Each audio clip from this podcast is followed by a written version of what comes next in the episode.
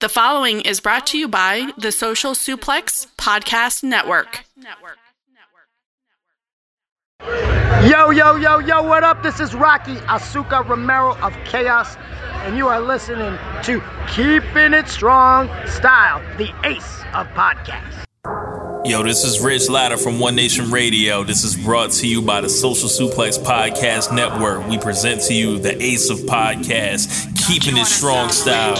Let's go. It's the Ace of Podcasts, keeping it strong style. Covering New Japan, they ready to hold it down. Jeremy Donovan and the young boy Josh come and hit a job out in Barrio the Frogs. From the Tokyo Dome over to the G1. Social Suplex is the network where we can get it done. I'ma chill and let them have it, cause this is just an intro. Keeping the strong style, six stars from the get go, boy.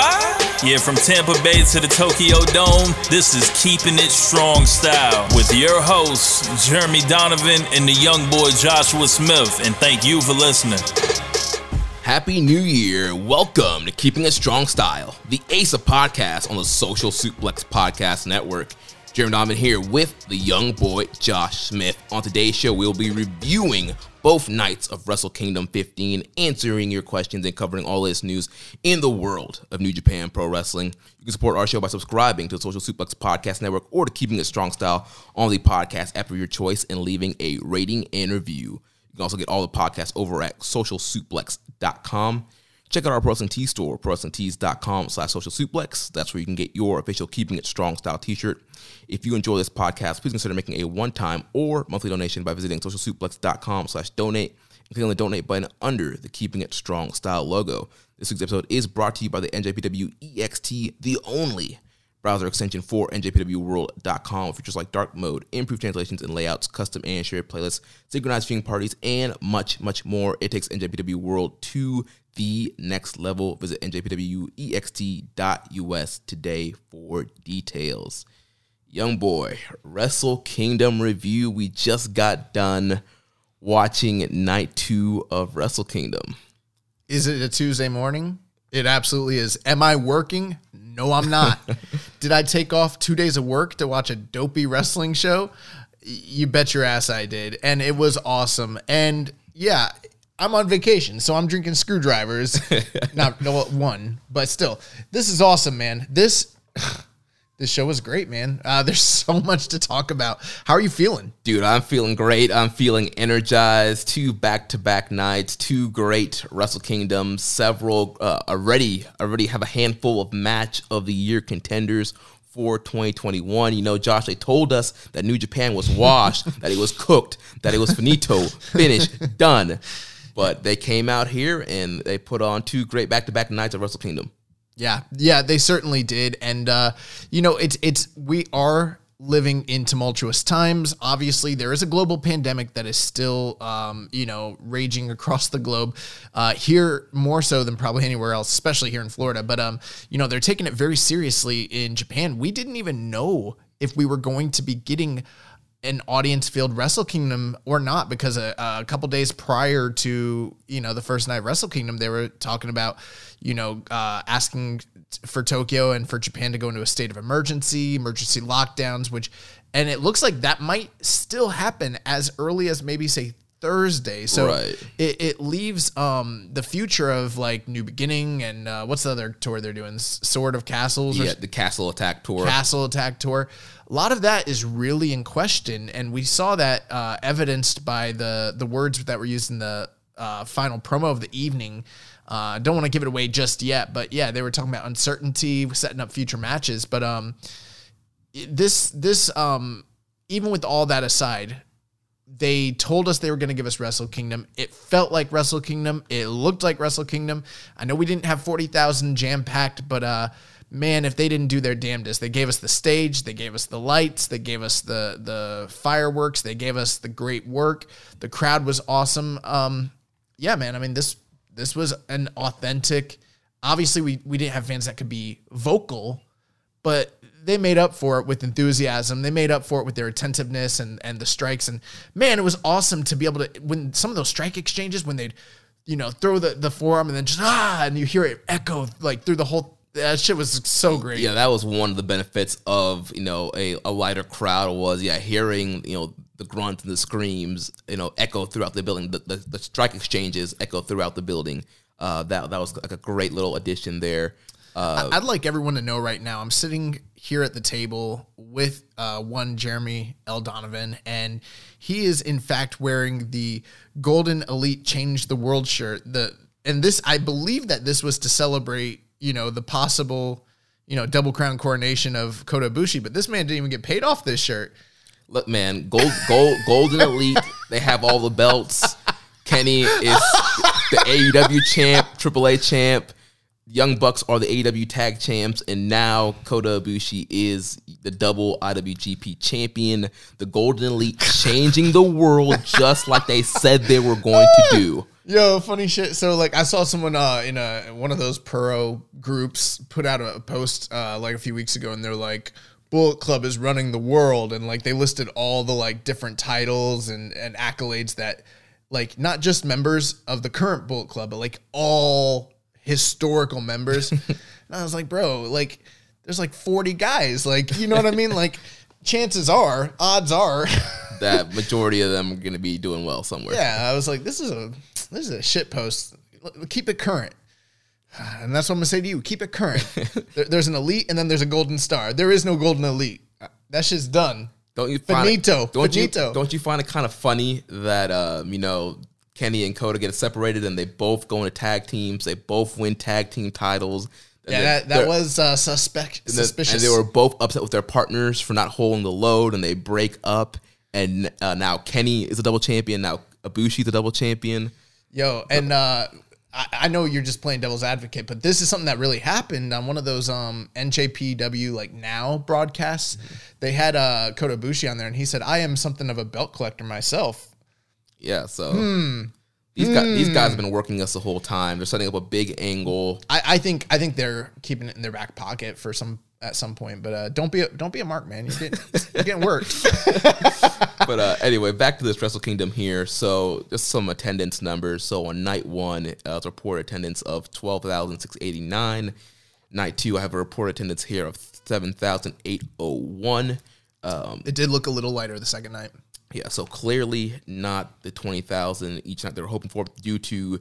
Um, you know the, the COVID cases spiking and them having to stop selling tickets. We had no walk up crowds, but despite having a lighter crowd, they everybody was seated in the position where it looks like the majority of like the bottom floor was like all filled up. They kept the lights, you know, down in the back section, so it was really kind of hard to tell that the dome wasn't completely full. Yeah, yeah, It- I- and you know that's a trick that they learned years ago when they were doing ten and twelve. You know, during the dark ages and kind of beyond that. Um, I did notice night one they had some people pretty high up, but I don't know if they ended up moving them down throughout the night. You know, I wasn't paying attention, but it looked like a a larger crowd the first night, and you know it makes sense uh, when you think about it because on paper, yeah, night two looked good, but I mean, night one looked better, had more star power.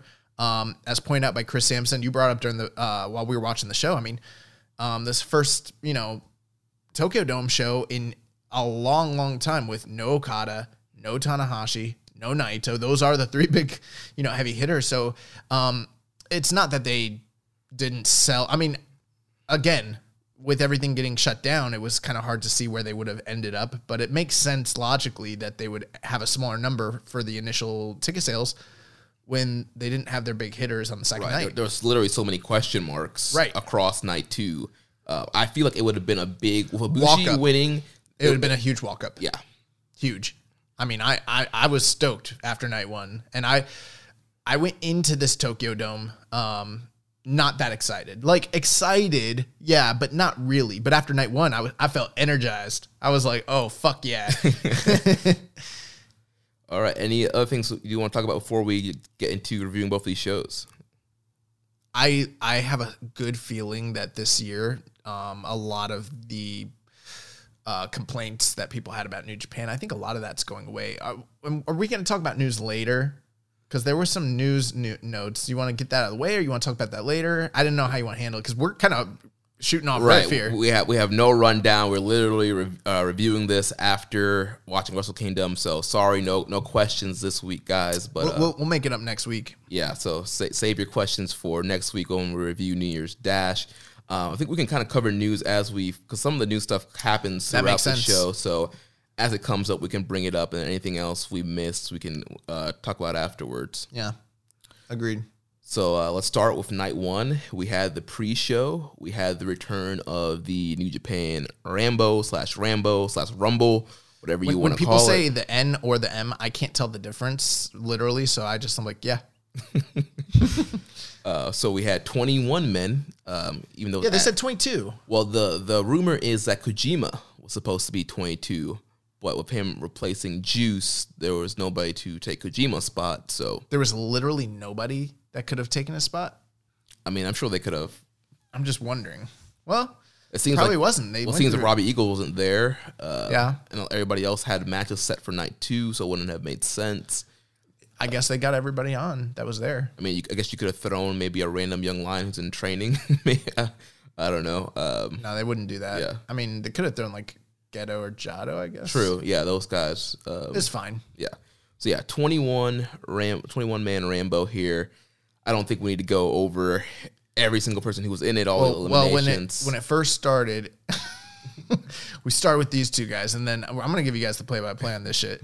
No, but um, we did, we started with Chase and uh, Ishii. yeah, and that that was a big story. It felt like um, I mean, let's be clear here. It's the Rambo. Like, uh, for those of you that don't know, I, I always talk about how much I love this match because it is pretty much bullshit. Like, it's not a good match at all.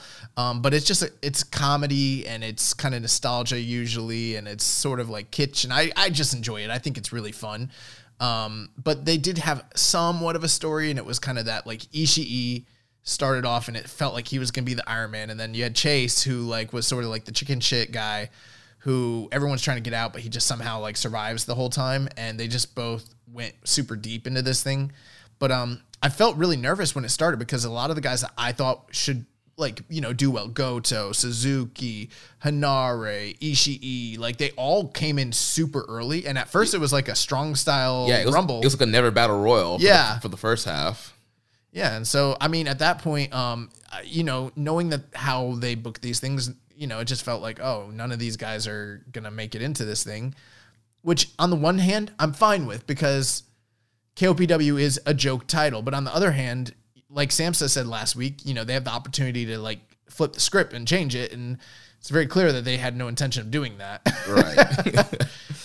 uh, so we end up uh, towards the end here. We still had Chase in there. You had the three young lions, Tsuji, Kidd, Uemura. You had Fale. You had Bushi. And so those were like the final until the, the last entrance was uh, Toru Yano. But on the way to the ring, you know, the young lions get eliminated. Bushi kind of, you know, was staying on the outside, kind of refusing to go in. Yeah. Um, the young lions get eliminated, and so it was Chase, Fale, and Bushi, and then Yano gets to the ring, and it's that's it. Since it's the final four. The, the real suspect thing is they've got the provision. So apparently, here's here's how KOPW works now. They've got the true, and we already knew this. Like at the end of the year, if you're the final champion, you become the KOPW champion. But we always thought that that trophy that he was carrying around was the true trophy. It's not. That's the provisional trophy. It's smaller than the year end true KOPW trophy that they give you. So now, like Yano's sporting the 2020 or it was what? yeah, the 2020. uh, I always do this at the end of the year. Like I always get my year. I always like freak out because I don't know which year we're in. Uh, yeah, he's got the 2020 full KOPW championship trophy, but now they've got the new provisional trophy. And if this, if you're like scratching your head, like it, it's fucked up. It doesn't make any sense. and the provisional trophy already has Yano's jacket on it. Yeah, it's got his jacket and his banner on it, which is like a dead giveaway. It's like, all right. but yeah, it, the, it was funny. Yano didn't have to get in the match, take a bump, do anything, sell nothing. Like he literally just stood on the outside and, you know, by merit of being the last guy when the four people were there, he, he got in, which is something that um, we've heard Dave Meltzer say that they've thrown around as a potential finish for the Royal Rumble for years but it never happens. And I'm like, God, they should never do that. it's It- terrible. That's an awful idea. But anyway, so that that was the kickoff. It, it was fun. It was whatever. I was really pissed when Ishii got thrown out, but uh, I was glad that you know I predicted Fale and Yano accurately. yeah, so as, as well as I, uh, yeah, it made the most sense there. Um, but yeah, so we end up with uh, Fale, Yano, Bushi, and Chase Owens as the final four. They move on to night two to compete for the first uh, 2021 provisional KOPW championship.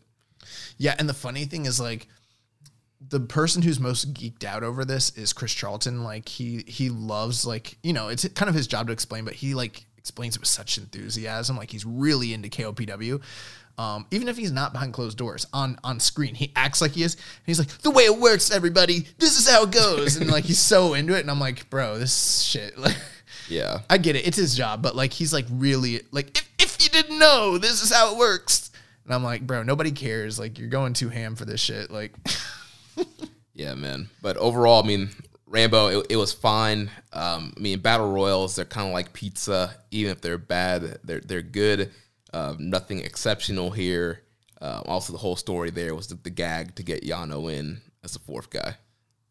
I I think the the New Japan Rambo is like 7-Eleven pizza when you're really drunk and there's nothing else open. You know, it's like you'll take it because that's all that's there, and, it, and, like you're drunk, so it tastes pretty good. But Right. like, you know, on an average day, you're not gonna like pop on the Rambo. Like, oh man, I got nothing going on. What should I watch? Yes. Oh, the Rambo. This will not be uh, something you you rewatch when you're determining your match of the year for 2021. You're not going to go out of your way to like pick up a, a slice from 7-Eleven. You're not going to go out of your way to watch the Rambo, you know? Right.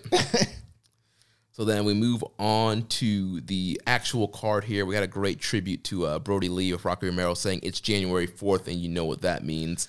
Uh, so that was a great little tribute to Lee there. And we kick off the main card with the Super J Cup 2020 winner, El Phantasmo, taking on the Best Super Junior 27 winner, Hiromu Takahashi.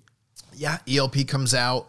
Really cool. T- Both these guys had like awesome ring gear, which like you know you would think on a big show like this we'd spend a lot of time talking about everybody's ring gear, but not everybody like went all out. But both these guys did, and um, ELP had a tribute to Edge, uh, both Canadians, and kind of makes sense. You know, Edge was one of like the swarmiest like heels that there ever was in WWE, like especially for his era, and like I- I'm sure ELP like draws inspiration from him.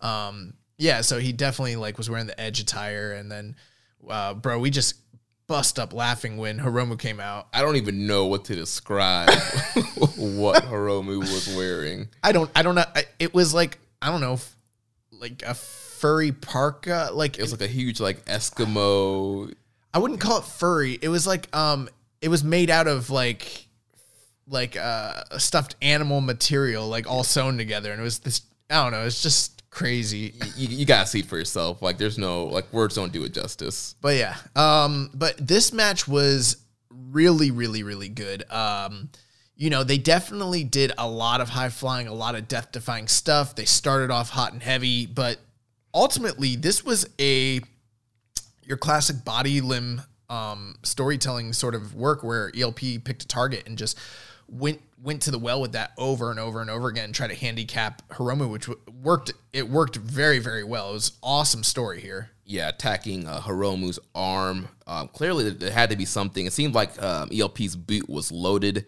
Uh, the way that Hiromu was reacting and selling.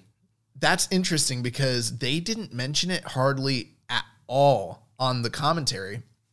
But the way he was reacting told me that he was definitely like you pointed it out, and I was like, uh, yeah. And he kept like pounding his foot on the ground the same way the Iron Sheik used to when he had the loaded boot, and I was like, he's clearly got something in the boot. And his whole gimmick has been I've been super kicking trees in Canada to get ready for you know Super J Cup and, the, and Wrestle Kingdom. You remember when um you remember the uh I don't remember which match it was, but they had that match with uh the freaking um what are they called? The four horsemen over in uh NXT, but they're not Oh, the um, the Undisputed Era yeah, Undisputed Era and like Adam Cole was like prepping for his match and they had like boxing.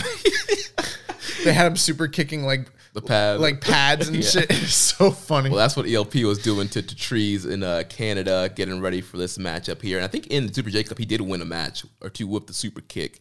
So maybe this whole time his boots been loaded and we didn't even realize it. Long form storytelling. Yeah. Like you mentioned, this match started off hot. Um, ELP, you know, he threw down Hiromu's trophy. He was looking for Liger uh, to put a jacket on him. Hiromu hits a shotgun drop kick. He does the the senton bomb off the top there, and then we're, we're hot and heavy. Not too shortly after that, ELP does a rope, a rope walk, um, moonsault to the outside to Hiromu, and then from there they just go at it.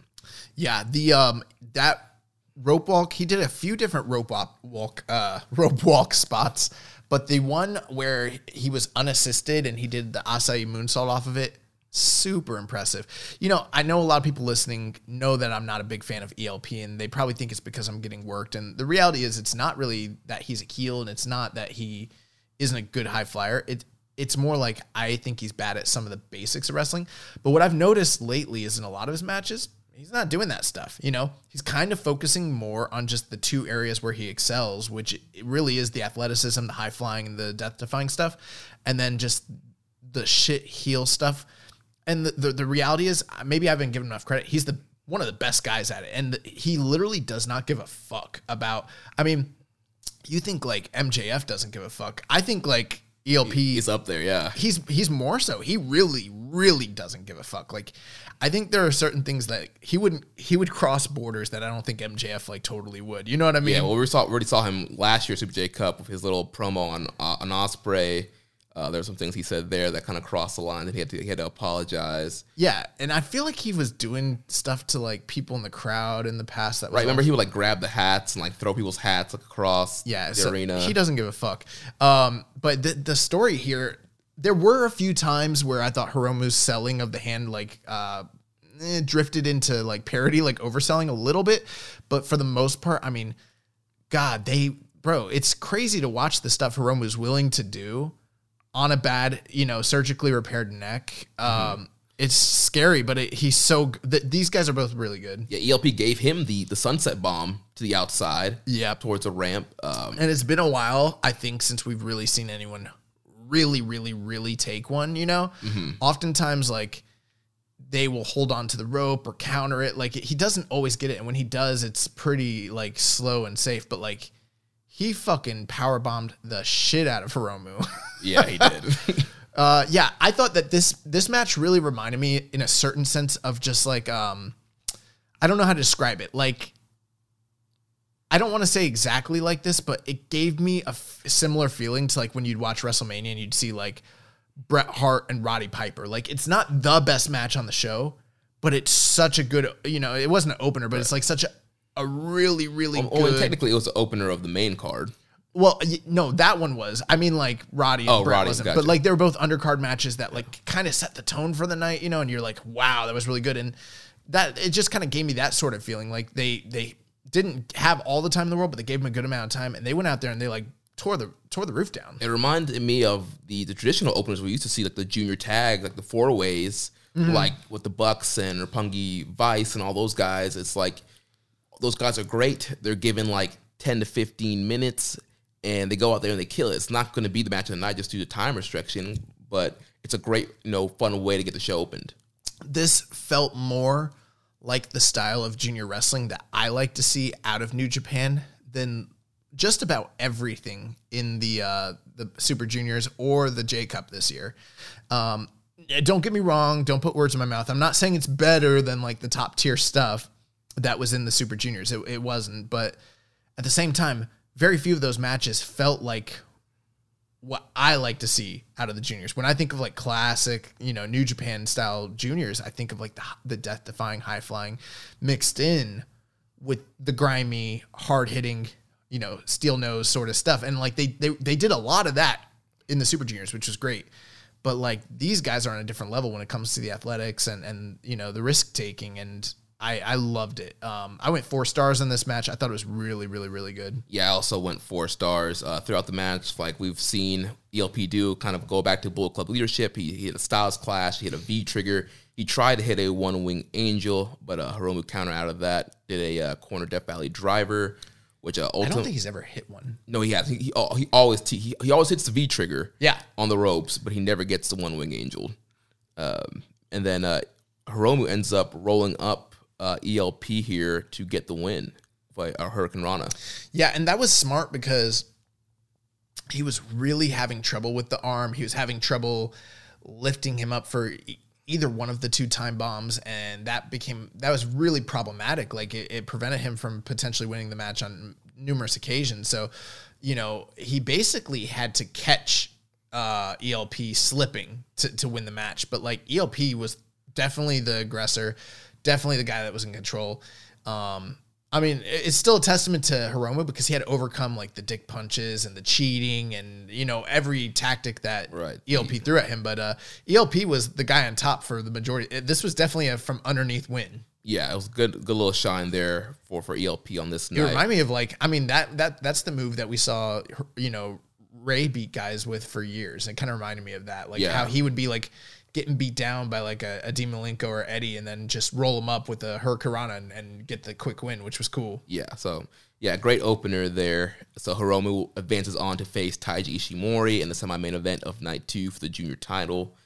So after that, we had the heavyweight tag team champions on a line, the World Tag League winners, Guerrillas of Destiny, Tama Tonga Tangaloa, taking on the Dangerous Tekkers, Zack Sabre Jr. and Taichi, the current tag team champions. Now I watched the um the the entire press conference because I was trying to get hyped up for this. Like I said, I wasn't that excited, so I was trying really hard to get excited for Wrestle Kingdom. So I was consuming like every review, everything you know that they're putting out there, and the strangest of all the press conferences was when they did God and Dangerous T because God came out and stood on the the platform and they wouldn't let like let the tekkers get on the stage at all. And it was just like this real I mean it, it reminded me of something you'd see like in school when someone's like getting bullied and it's like you know you're at a boiling point. Are they gonna fight? Are they not? You know? Yeah, and um all, all the three english speaking guys were just mouthing off and talking shit. And like taichi wasn't saying anything at all and then after some time when they finally like god never let them get on the stage to take a seat or anything. And so when dangerous tekkers decided to just walk away you know and, it, and like you know god's jaw jacking t- talking about like they made them look like little bitches um freaking Taichi just turns around and he looks at me he goes, I'm gonna kill you. and that's all he said. And then they just walked away.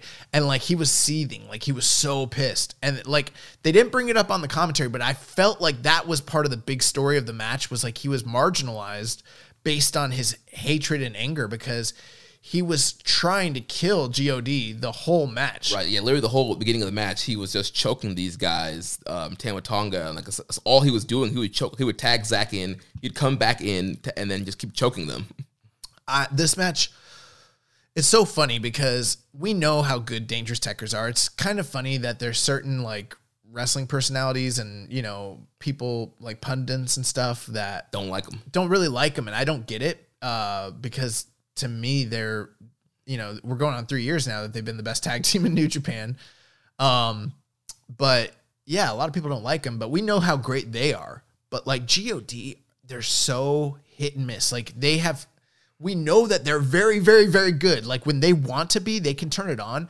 They just don't always choose to you know? And it's i don't think it's because they suck or anything. Um, i think it's just because they like sometimes they don't turn it on. Yeah. but on this night they turned it on and th- these two teams like i watched them during the tag league and i wasn't that impressed and i was kind of excited for the match but ultimately I w- it, it ended up kind of just being a throwaway match for me and this one really delivered Yeah, I love this match. A little bit different formula here. Normally, like in the, the tag league, they got the heat on Zack, and normally we'll see when Tekkers are playing the bayface, they normally get the heat on Zack, but here they got the heat on Taichi. On Taichi. because he was in there so long, he just wanted to kill those guys, and so that that built up for the hot tag for Zack to come in. the other interesting point was um you know we thought it was going to be a, a story where god played the heel and you know at that point like uh, dangerous tekkers were going to be like the quasi face characters even though they're both heel teams but that was not what ended up happening. Like the both the both of the teams came in fired up. Both of them used you know questionable tactics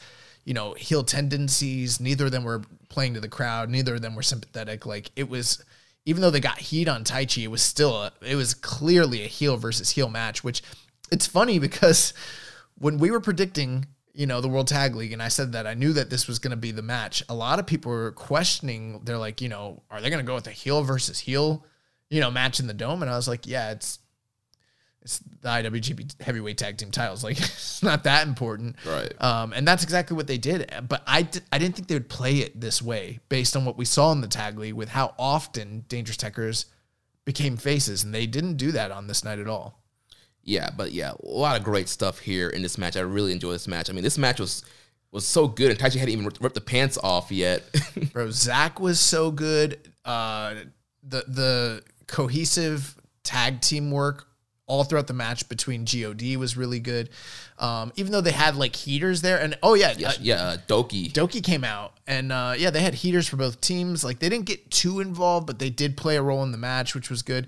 But um, I, I just I thought it was a really, really, really good tag team match. I, I'm going four stars on the thing. Yeah, I'm going four stars. Also, I love the uh, Tower of Doom spot that uh, Dangerous Tekkers did. Um, I believe it was to I think it was to Tama. I think.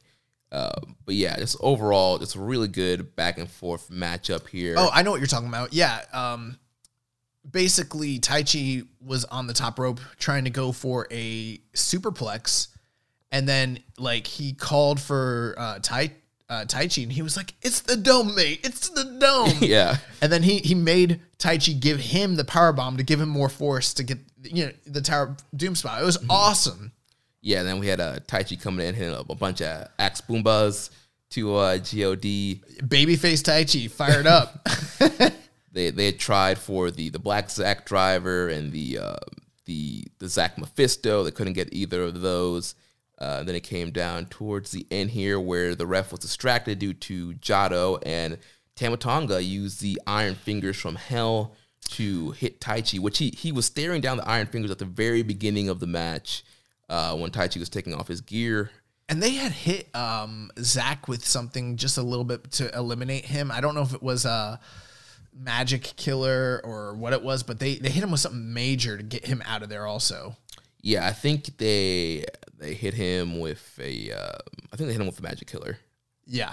And then what? After that was uh, the Iron Fist and then the ape shit. And then that was, th- then they went home. Yep, and then uh, so God is now the record-breaking seven-time IWGP Tag Team Champions.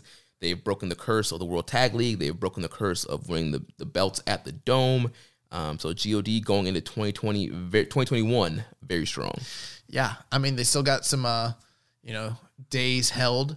Uh, uh, they, I think there's three major records. Um, one would be days held for a single reign, days held, con, you know, Cumulative. cumulatively. Um, and then the last one would be title defenses in a single reign, which I don't think they've even come close to touching any of those three. Ma- I, I think all three of those are held by uh, Tenzan, either with Tenkoji or then also with him and um, Nakanishi. no, uh, Chono. Chono. Ten, uh, ten Ch- Choten, I think is what they were called. Yeah.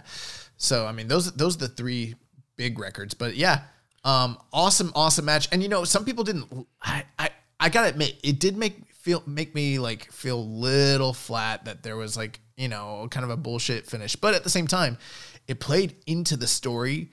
Um, you know, with you know Iizuka's Iron Glove and all that, and then it, it's also it's the IWGP Heavyweight Tag Team titles on the on the undercard. Like it, it was fine, you know. Right. I mean, I thought the, the bell to bell action minus the finish was great. It was so good. It was it was so smooth, like the, the double team maneuvers, the back and forth. Like you mentioned, God was on, Dangerous Tekkers were on. Like it was just everything about the match. I just really enjoyed it. I'm with you. I like this match better than anything in the tag league So, personally. yeah, this was this was really good stuff here. Um, yeah, I'm four stars on this. Um, yeah, I really loved it. Agreed. So then, uh, coming after that, we had a promo video from the current IWGP US Heavyweight Champion, John Moxley. He vows to give the contract holder their title shot. Uh, this looks to be filmed in the New Japan Strong Studios. Not looks to one hundred percent for sure. yeah, it was. So looks like maybe uh, Tony Khan's gonna let Mox show up on Strong. I mean, yeah. So I mean, I mean, there there is the part of me that's like, you know, strong kind of sucks.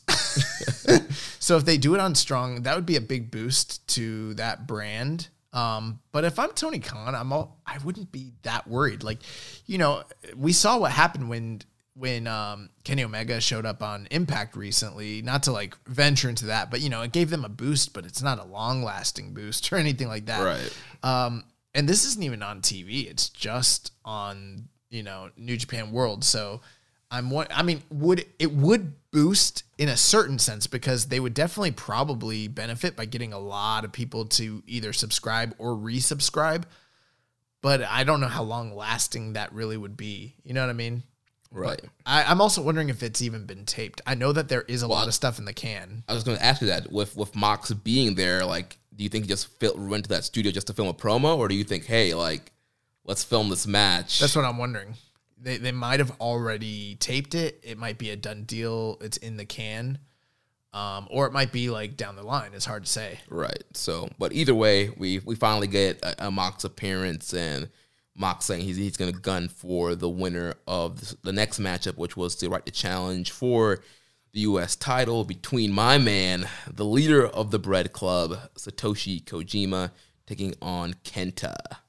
Yeah. Um, very exciting. Like we mentioned in the past, first time matchup between these two, you know, generational stars in the pro world. So um, I was very excited for this. It's kind of a throwback, and it's probably the the last time we're ever gonna see Satoshi Kojima on such a prominent level, especially when it comes to the Tokyo Dome. Right, and I know a lot of fans have been clamoring for you know Kojima to get his last you know G one run, like, like many guys get. Um, but for whatever reason, you know, last few years just haven't been they haven't put him in the G one. So this is kind of a great kind of last big you know singles fa- uh, farewell moment for him here because like you said, like he's he's probably never going to get a shot like this uh, ever again. And so this was great to you know highlight Kojima here, give him you know one big last singles match in the dome here against Kenta. And this was a really good um, back and forth match here. Very hard hitting. You know, Kenta getting a lot of heat on Kojima uh, throughout the match here, uh, mocking Kojima at points, mock, mocking his uh, Ichauzo Bakero um, chant that he does into the corner. Uh, I'm glad you can say it because I can't. I can't say that. I don't know what he says. Um, it- this match, I thought it was very good for what it needed to be. It didn't like exceed my expectations, but it didn't under deliver either. It was kind of exactly what I expected, which was a very hard fought, very good match. Um, you know, I think there's definitely limitations, probably for both of these guys at this stage of after all the wear and tear. But they went out there and they really had a great match. Um, so I mean, there was awesome stuff like the freaking uh, top rope suplex that uh, he gave to Kojima was awesome. Kojima like just you know hitting lariats, you know countering shit. Like they they went out there and they had like a very and they even mentioned it on on um the broadcast like very Kings Road esque. You know, it was a lot of like defense, a lot of hard hitting stuff. yeah, and they were hitting all the signature spots. Kojima, the DDT on the That apron. DDT on the apron was awesome. um, Kenta hitting the Psycho knees.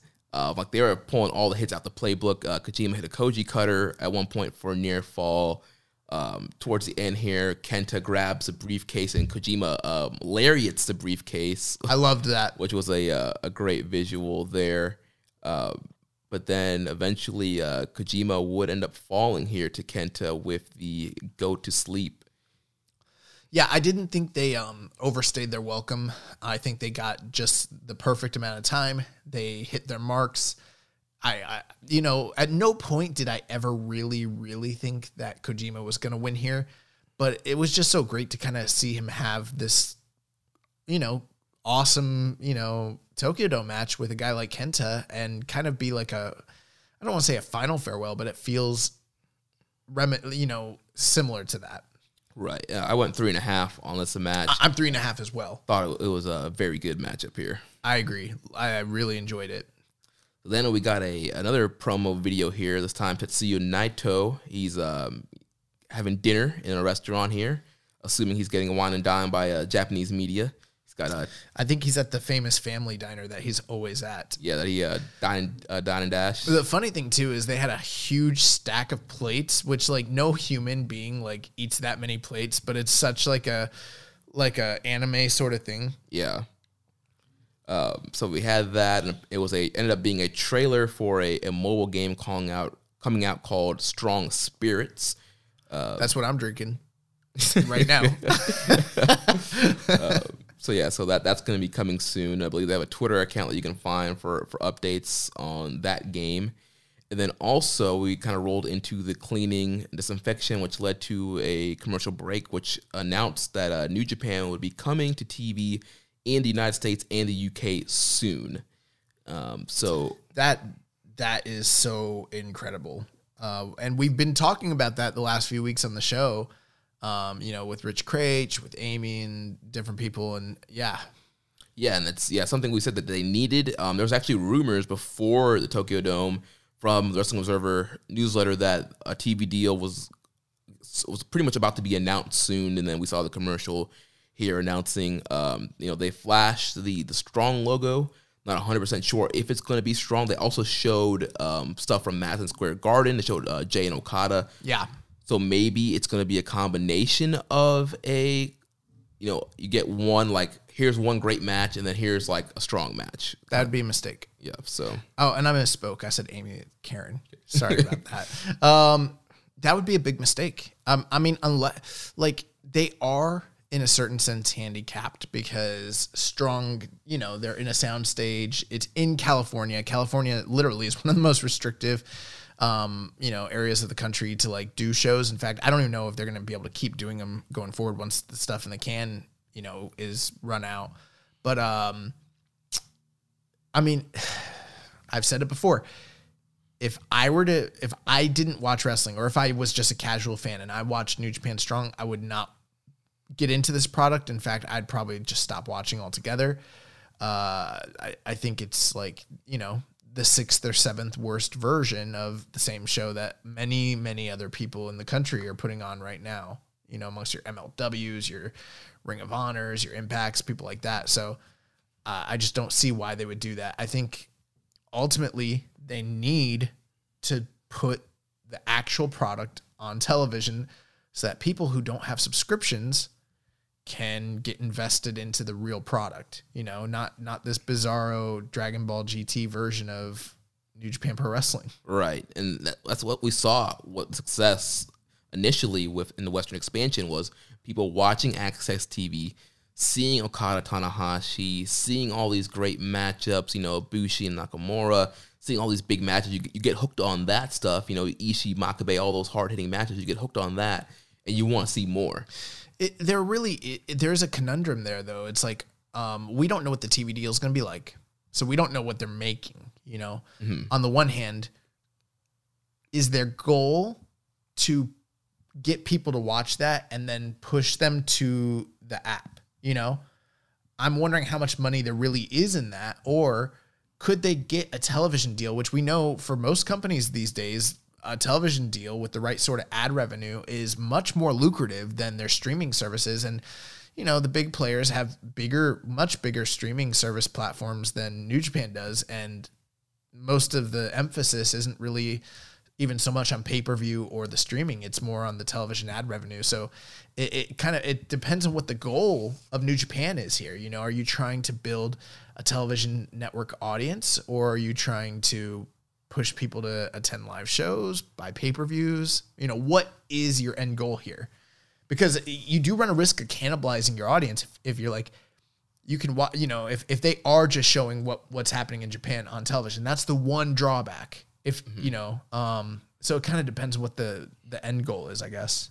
Yeah, so more details will be coming out soon on that TV deal, and we'll be better to we'll be able to better analyze. but in the uk too Yeah, so- that's awesome Yeah, so we, we know that the UK market loves New Japan as well. The partnership there with Rev Pro and some of the great shows they've done there. So that would be cool if they could like do shows in the uk maybe with the Rev Pro guys too yeah, yeah so things are looking up in the uh, the TV department here.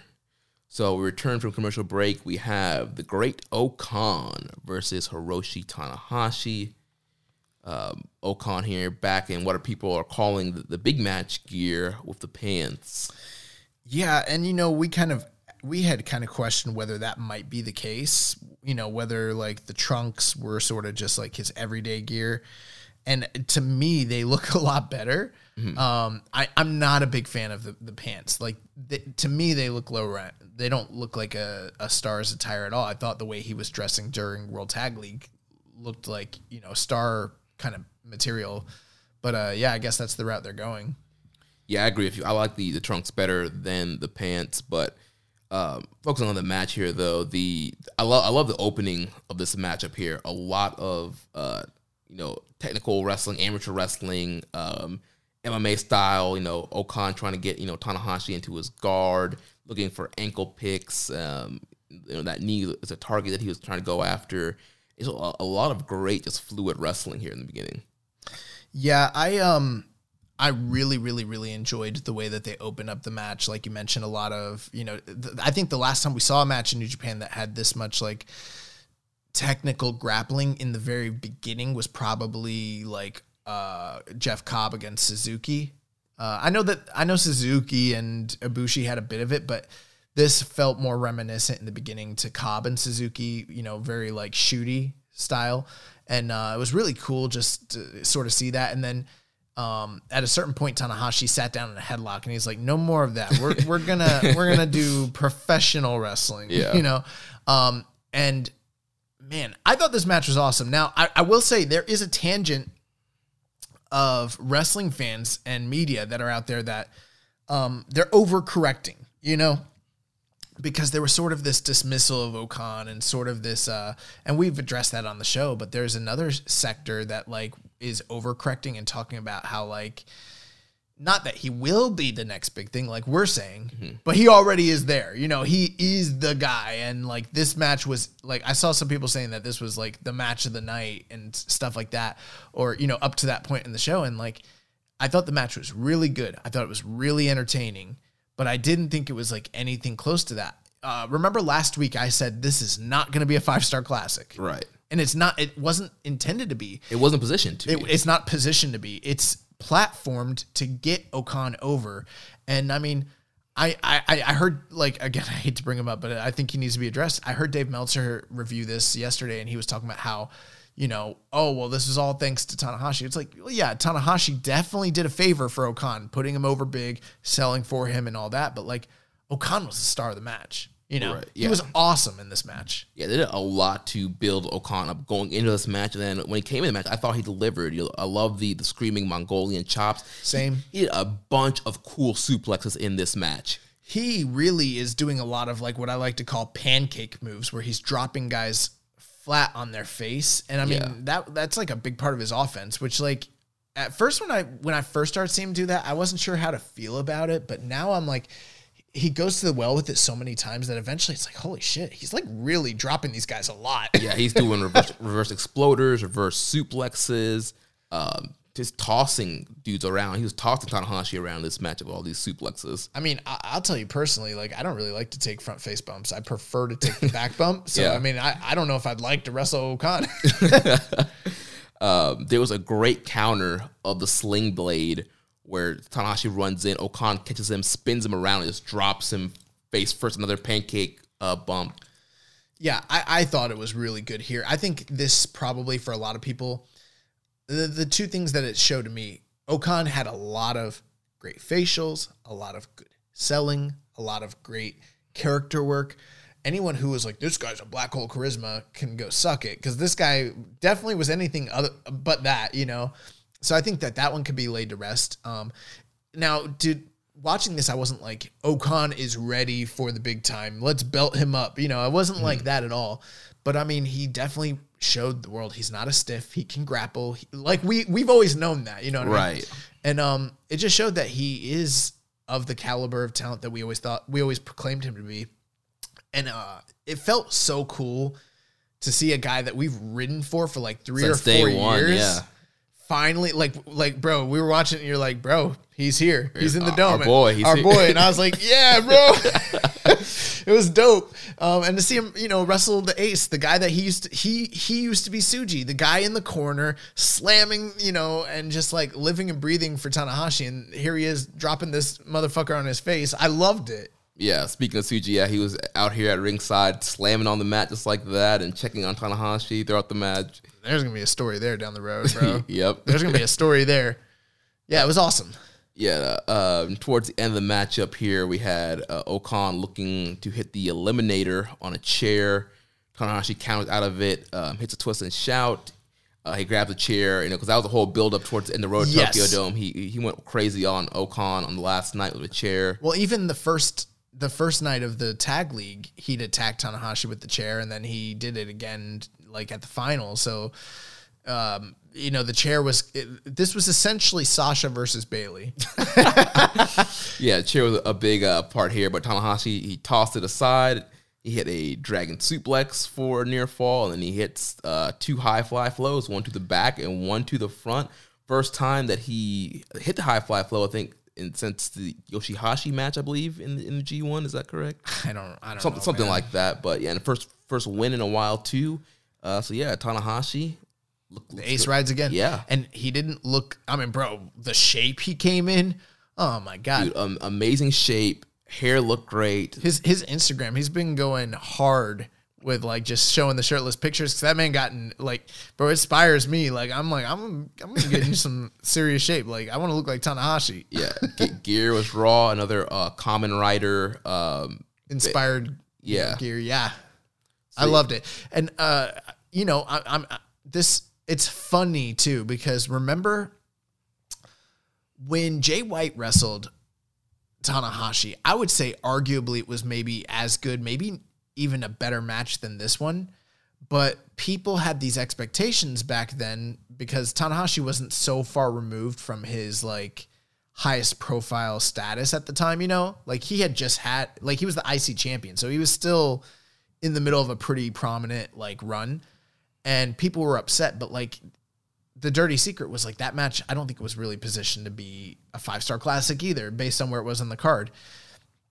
But that match got a lot of backlash. This match um i don't know. I haven't heard, i don't think if it is getting backlash i don't think it deserves it but it's funny because i i've got a feeling that this one will be more well received than that one was back then. Yeah. and, and i think it's because people are kind of making peace with the idea that like tanahashi is not in his prime anymore and he's not positioned to be the guy that beat you know Kenny Omega in the Dome a couple years ago. right. I, I haven't really seen backlash, but I have seen. I've seen the ratings Low, low. yeah, lower ratings. Um, Like too low. Like I think three and a half is pretty okay. That's like a seven on Grapple. I I saw it like in the fives. yeah, I went uh, three point seven five for my rating. Oh, that's right. Yeah, yeah, yeah. You went three point seven five, and you know what? So did Rich, uh, Rich Latta, and I was like three and a half, but I, I was like kind of in between. You know, I could, I could probably be prompted to go a little higher. I mean, I'm fine with that. Yeah, but I think anything below three and a half is too low. That's too low. There's people acting like it's like a. I mean, two, five is like two and a half. That's like shit. yeah, no. I don't get it. I mean, that's crazy. Yeah, that's yeah, that's way too low. This match was very Yeah, check good. yourselves. well, let's move on. So next up, we had Will Ospreay, or should I say William. William Ospreay, the, the Commonwealth Kingpin, taking on the Rainmaker Kazuchika Okada. Um, kind of big fight feel here, big entrances. Um, Ospreay with new gear. VTR. Yeah, we had a VTR uh, setting up that showed you know how we got here. The uh, I didn't know this, but and I and I'm not even sure how, so I couldn't describe it to you. But the his outfit, the interior, remember it was very elaborate inside. Apparently, it was like a uh, tribute to like five or six different fallen wrestlers within like the past couple years. I know Ryan Smile was among them, amongst other people. So like that was what that was about. I think he was incorporating stuff that I identified with them, probably with their ring gears and things like that.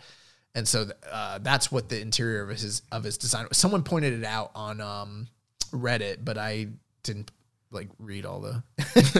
there were there some of the names I was familiar with, some of them I wasn't so familiar with. So Yeah, and also, uh, so for Ospreay he- on his uh, new entrance video, it was uh, him watching like a TV, like Yeah. old, old school TVs, and he like ends up smashing the TVs or whatever. they may keep that, but it seems like it also could be one of those just big Wrestle Kingdom style entrances that Yeah. that gets used the one time.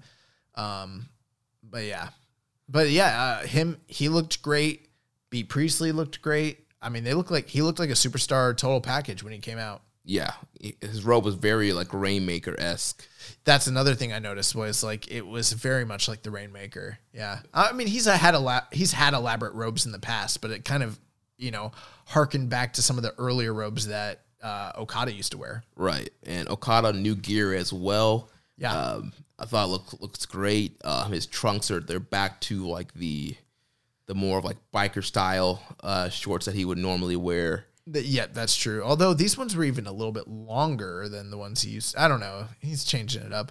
But uh, it looked like he had a bunch of different flags on his robe and maybe on his trunks, like just the world. So I don't know if that was like a COVID thing. I'm not sure. Or maybe just saying he's the greatest wrestler in the world. Yeah, fuck y'all. he really is, bro. He's t- what, 28? 30? No, he's 32. He's same age as me. And like, I mean, he's already like broken so many, so many like records. Like he's, I think when it's all said and done, he is going to go down as probably the greatest wrestler of all time, regardless of what people think about him. Yeah. But uh, this matchup here was just absolutely incredible. Um, a, a, lot of great uh, back and forth here. This was a, your classic Okada matchup here starting off uh, you know slow with a tie up and kind of you know building up into to the final moments here. Yeah, and we're also seeing um we're seeing like the evolution of what Will Ospreay is going to be when it comes to the heavyweight division. You know, we we've talked in the past about how he sort of abandoned some of the high flying and moved more to an aggressive move set, but I think he's even moving further away from not just being a bruiser, but being like a main event style worker in New Japan. Mm-hmm. And there might be some people listening thinking like, well, he's wrestled main events. Yes, he has. He's worked in the main event with a junior style. You know what I mean? But now he's starting to learn and really, you know, and the best way I could probably describe it is look at the matches he's had with Okada in the past. It's always been Okada working Okada style and him flying around, flying around him and being the junior guy. Now he's wrestling on on it. This is much closer in style to Tanahashi Okada than it is to what they were doing previously. Right, definitely. He's been incorporating. I, I call him the, the, Chris Hero, the, those rolling elbows yeah. um, to the face, to the back of the neck. Um, those look great, and those sounded great, echoing throughout the the Tokyo Dome. Um, Okada busting out a lot of his big moves here. Uh, did a tope con hilo. tope was awesome from the beginning. That was dope. Uh, Rise of the Terminator. uh, he, he, busted out heavy rain, which he doesn't really use that much. He hasn't done it in a while. Yeah. Uh, but yeah, a lot of great uh, back and forth uh, stuff here. there, there was one moment. Um, I was so we we pointed it out when we were watching it Okada does this incredible stalling uh, John Woo drop kick out of the top rope, mm-hmm. off the top rope, um, to Ospreay, who's in the center of the ring. And then later, I was watch- I was listening to Observer, and they were like doing their episode while they're watching, you know, the and and like. Mm-hmm. Um, Dave Meltzer's like, man, Okada just hit the most beautiful drop kick off the top rope, and I knew exactly what he. I was like, I know the moment but there was a lot of other great stuff too. The the brawling on the outside, the table spot with yeah, Will, the Falcon Arrow, uh, Okada through a table. Huh. And like the, the the it was definitely a strong style table. Like the bars, one bar bent, but the other one didn't. And so when he went through, he didn't break the table. He literally created a like a crater in the table. Yeah. Only, like his body went through the wood, but it didn't break the bars, and like his back was like bloodied. Oh, it was very very. I mean, I can't remember that vicious of a table spot in New Japan since like probably the Jericho Naito match. Oh yeah, those were yeah, that was a great spot. So that really stood out to me. Um, a lot of the counter wrestling. Um, there was a moment. There were so many times where like uh, Ospreay went for stuff that he knew to do, and he kept getting countered with the, the famous drop kicks that Okada's known for. Um, Okada kept trying to go for things that he's used to doing, and Ospreay knows him so well. And I love that that story element that these guys are just so familiar with one another. And they also tell a great story on the commentary about how, you know, Okada's been turned on in the past by many people, but it's always been people that like he has looked up to or, you know, wasn't that close to. But in this sense, it was a little different because he was the mentor to the mentee. Right. So it wasn't like he was the young up upstart up and comer, you know, you know, wet behind the behind the ear sort of guy. Like he was the leader who got turned on by the guy underneath him, which really hasn't. I guess you could say Jay White, but Jay White, it's not the same thing at all. Right, and so yeah, that that played into it. And There was that moment there with Okada, like he he almost looked like a murder uh, Ibushi. That he had like that angry face, and he was just like kicking the crap out of Ospreay on the ground. Um, another interesting story element here. So after the table spot, you know, Ospreay probably could have gotten a count out win there, uh, but instead he chose to bring Os to bring Okada back in the ring. He wanted to to beat Okada uh, square in the middle. Um, so there's kind of this looming story. Yes, even though he beat Okada in the G1, he really didn't beat Okada because he needed help. And so I think here he was trying to prove that, you know, I could beat Okada by myself, square in the middle, like the, the right way. Yeah, yeah, he definitely. And it, it also, I mean, that harkens back to the feud with um Okada and Naito. Remember, like Naito was able to unseat him for the title using the help of Lij, but when he d- went to defend the title against him square, and and we've seen that with AJ Styles against uh, Okada as well. You know, so it, it's very difficult to be the man who can beat this guy square one on one, especially when it comes to the dome and you're facing the ace. You know, Right. Um, we also had a lot of money clip um, throughout this match. that so that's the one derision like that's the one problem i had all throughout the match was like there was a natural flow and, and the match would just be going going going and then they would work in the money clip and like bro like i don't think that i don't think that he put it on well Uh, not to say he didn't execute the move correctly what i mean is he didn't put it on in a in a way that flowed with the match. It just halted the momentum entirely. And, you know, you kind of compare, say, what Will was doing in the money clip to, like, say, what Shingo did when he was in the money clip. Totally different styles of selling it. And I mean, I'm not even really blaming Will. I'm sure, like, I don't know what the deal is. I don't know if, like, Okada knows that it's not over and he he like is trolling everybody or he's just trying to get it over or maybe because there's only clap crowds he just thinks that you know because the crowds can't vocalize that it's working and they just can't show it you know? Right, yeah. but for me it is the one thing that really brought this match down and it brought it down in a heavy way. Um, i still think the match was out of this world incredible but i mean dude like every time and it like it's the kind of thing that a heel should be doing. If you're gonna really halt and ground someone like that and slow it down maybe you should just be a heel. I don't know. Like i think that it's terrible psychology to be honest with you. Yeah, yeah, that definitely kind of killed the momentum. Pretty much any time um, it was on there, but they worked through it. Uh, still a great match. Uh, towards the end here, we had Ospreay uh, doing a tombstone on Okada, doing the Rainmaker pose, and then hitting Okada for Rainmaker for a, a great near fall there. Uh, I think uh, people really kind of bit on that near fall there. Um, then Okada, he escapes a Stormbreaker. He hits a Michinoku driver, uh, and then he hits the Rainmaker. And you can just tell like the crowd just wanted to just you know scream and yell so much once Okada finally, you know, pretty much almost a year of not doing a Rainmaker, finally hits the Rainmaker here, gets the the big win here over Will Ospreay. Yeah, absolutely. And it's the first time we've seen him use the Rainmaker since probably February against Taichi. Yeah. So overall, it was an incredible match. I went four points on five on it. Uh, I- I'm four and a half, but it's like four and a half to four point seven five ish. It was it was really tough uh, this year for me rating some of this stuff, to be honest with you. Um, but it, it, the match was incredible, and you know I, I think I'm in the minority uh, with having the issues with the money clips because m- I think for a lot of people this was their match of the night. Uh, at least that's what the rating you know sites look like. yeah. It was not for me though.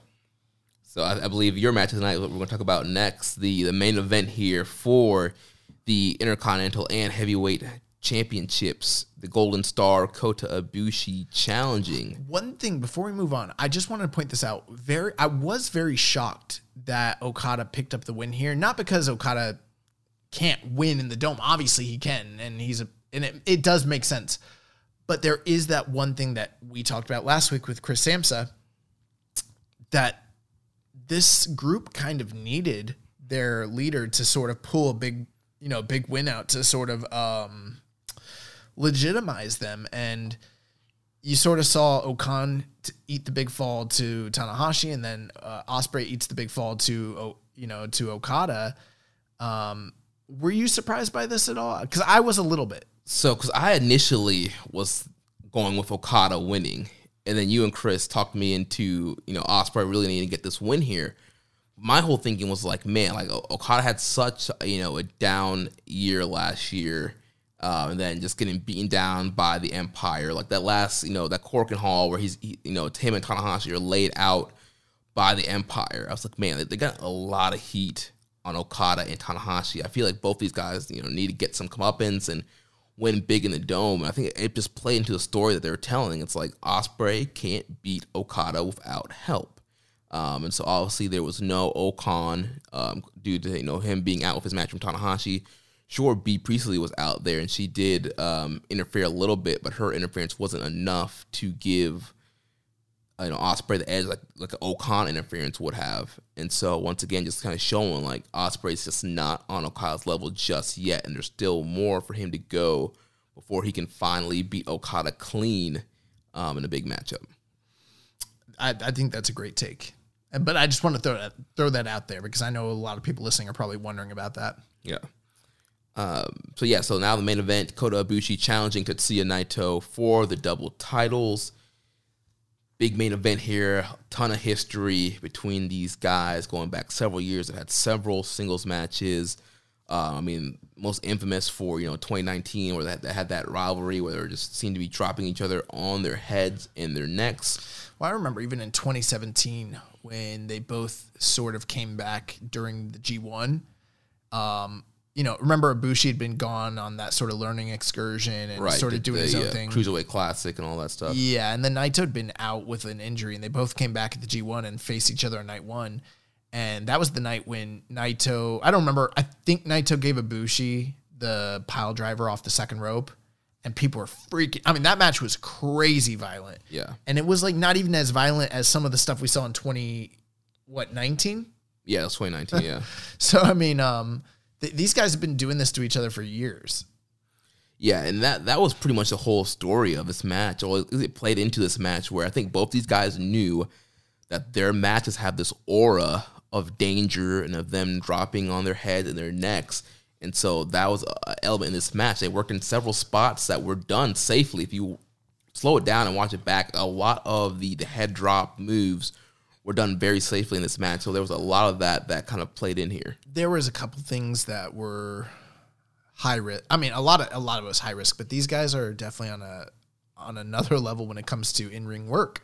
Um, even with the injuries, I mean, when he needs to turn on, Naito is a world class, you know, performer. I mean, I, I could only wish to wrestle as good as Naito, but um, uh, there was the one big, really scary spot was Ibushi hitting the uh, Hurricanrana off the apron Yeah. to Naito onto the floor.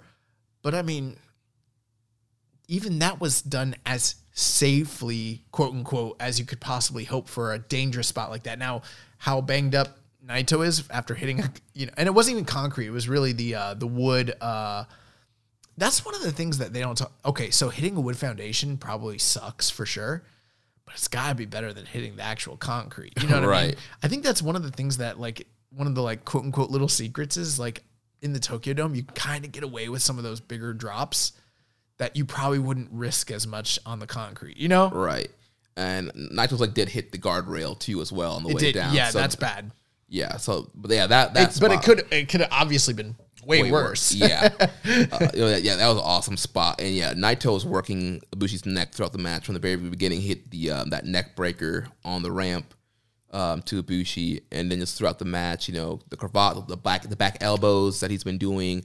It's a lot of uh, emphasis on the neck of Ibushi. Well, another interesting thing here, Kevin Kelly was on Observer and different outlets, and he really, when talking about this match, was something he really emphasizes. He talked about how uh, both these guys, but even more so Naito, didn't get credit during his G1 for working a safer style and focusing on the necks of his opponents, which, you know, you wonder, well, why is he attacking the neck? Well, duh, it's because his finisher's the Destino, which he drops guys on the on the back of their heads and their neck, you know. Um, and that was the story of the match here. And like you said, even though they did some dangerous stuff, this was probably relatively the safest match I think I've ever seen either of these guys have. It was a lot of I don't want to call it smoke and mirrors, but a lot of bait and switch. They would tease horrible, really dangerous things and then not give it to you, but give you something that was like you kind of got relieved that they didn't do the really big dangerous thing and and like it was more, it was gratifying that instead of doing, you know, XYZ, they did ABC instead, you know? Right. Even like the the poison Rana that Naito did to Ibushi. Um, didn't, you know, I mean, Ibushi, he's on his forearms, you know, his head never touched. I mean, it was great. yeah. So that, that And I think he even actually I think on that one they might have if I remember correctly, might have over rotated a little bit. He took it on his uh, belly, yeah. which I'm fine with, you yeah, know. still still looked great. Um, Naito um, busted out the the Pluma Blanca submission hold. Um, that he hasn't he hasn't done that in a while to uh, trap Ibushi there. I don't even remember what what that's where he wraps the the legs around the back of the head. Yeah. I, maybe I'm wrong, but I felt like he was doing it a lot this year. Well, man, no, that's like the crucifix thing. It was another submission that he did. Gotcha, That, okay. he, was- that he had like wrapped around Okay. the neck. Um, yeah, he busted out the Gloria for for near falls. With a lot of great um, suplexes, a lot of great Germans. And he kept teasing the Valentia all night, and then like you, you thought maybe he wasn't gonna get, it, and then he finally did. Like this match was, oh, bro, this match was awesome. Yeah, this is an incredible matchup here. Uh, the closing stretch was awesome. Just like he, he hits the Kamigoye, the first Kamigoye, and you're like, oh, he, he's got it. You know, nobody you know really kicks out Kamigoye like that, and Naito kicks out. Well, we, I thought for sure someone he would kick out because we saw we've seen a few people at this point kick out. You know, it's not like uh, I mean, I mean, I remember Lance Archer kicked out of it once. You know what I mean? And so yeah, so we had the first Kamigoye kicked out, and then um, Ibushi kicks out of a Destino, um, and then eventually he hits um, a Kamigoye again. And I thought the match was over, and I was like, oh, thank God, you know, because I like Naito, but I'm, I, I mean, like we we've been predicting this whole time both nights we're gonna go to Ibushi, and then so I was like, ah, he landed it. It's over. This is it. One, two, kick out. Freaking Naito kicks out, dude. I was like, bro. Oh. I like I, I stood up and I had to walk across the room and I was like, no fuck because that also got me worried. I was like, oh shit. Like I'm like, Naito's winning. Naito's winning. Um, and so Naito looks for Destino one more time. Ibushi blocks it, hits a V trigger, and then he he has a knee pad down. He hits that third Kamigoye. One, two, three. Kota Ibushi has finally did it. He's finally the IWGP Heavyweight Champion. Uh, a championship that has, been eluding him his whole career. The one big goal he, he needed to accomplish in New Japan. He's already IC champ. He was a never champ, junior champ, junior tag champ, uh, G1 winner, best super junior. Uh, like he, he just had all these accomplishments that he already achieved. oh, that puts him in the rare club of people that have won the IWGP junior title and the heavyweight title. Right. So like only if like a couple people have ever done that. yeah, and so he got the heavyweight tag title, the junior tag titles. Like he's literally He's held everything. done everything. Is he the first guy to hold the real like every belt that's available in the company? I'm pretty well. I think the one title he hasn't held the U.S. belt. U.S. and he, he's not been the KOPW champion. That doesn't. that's not anything.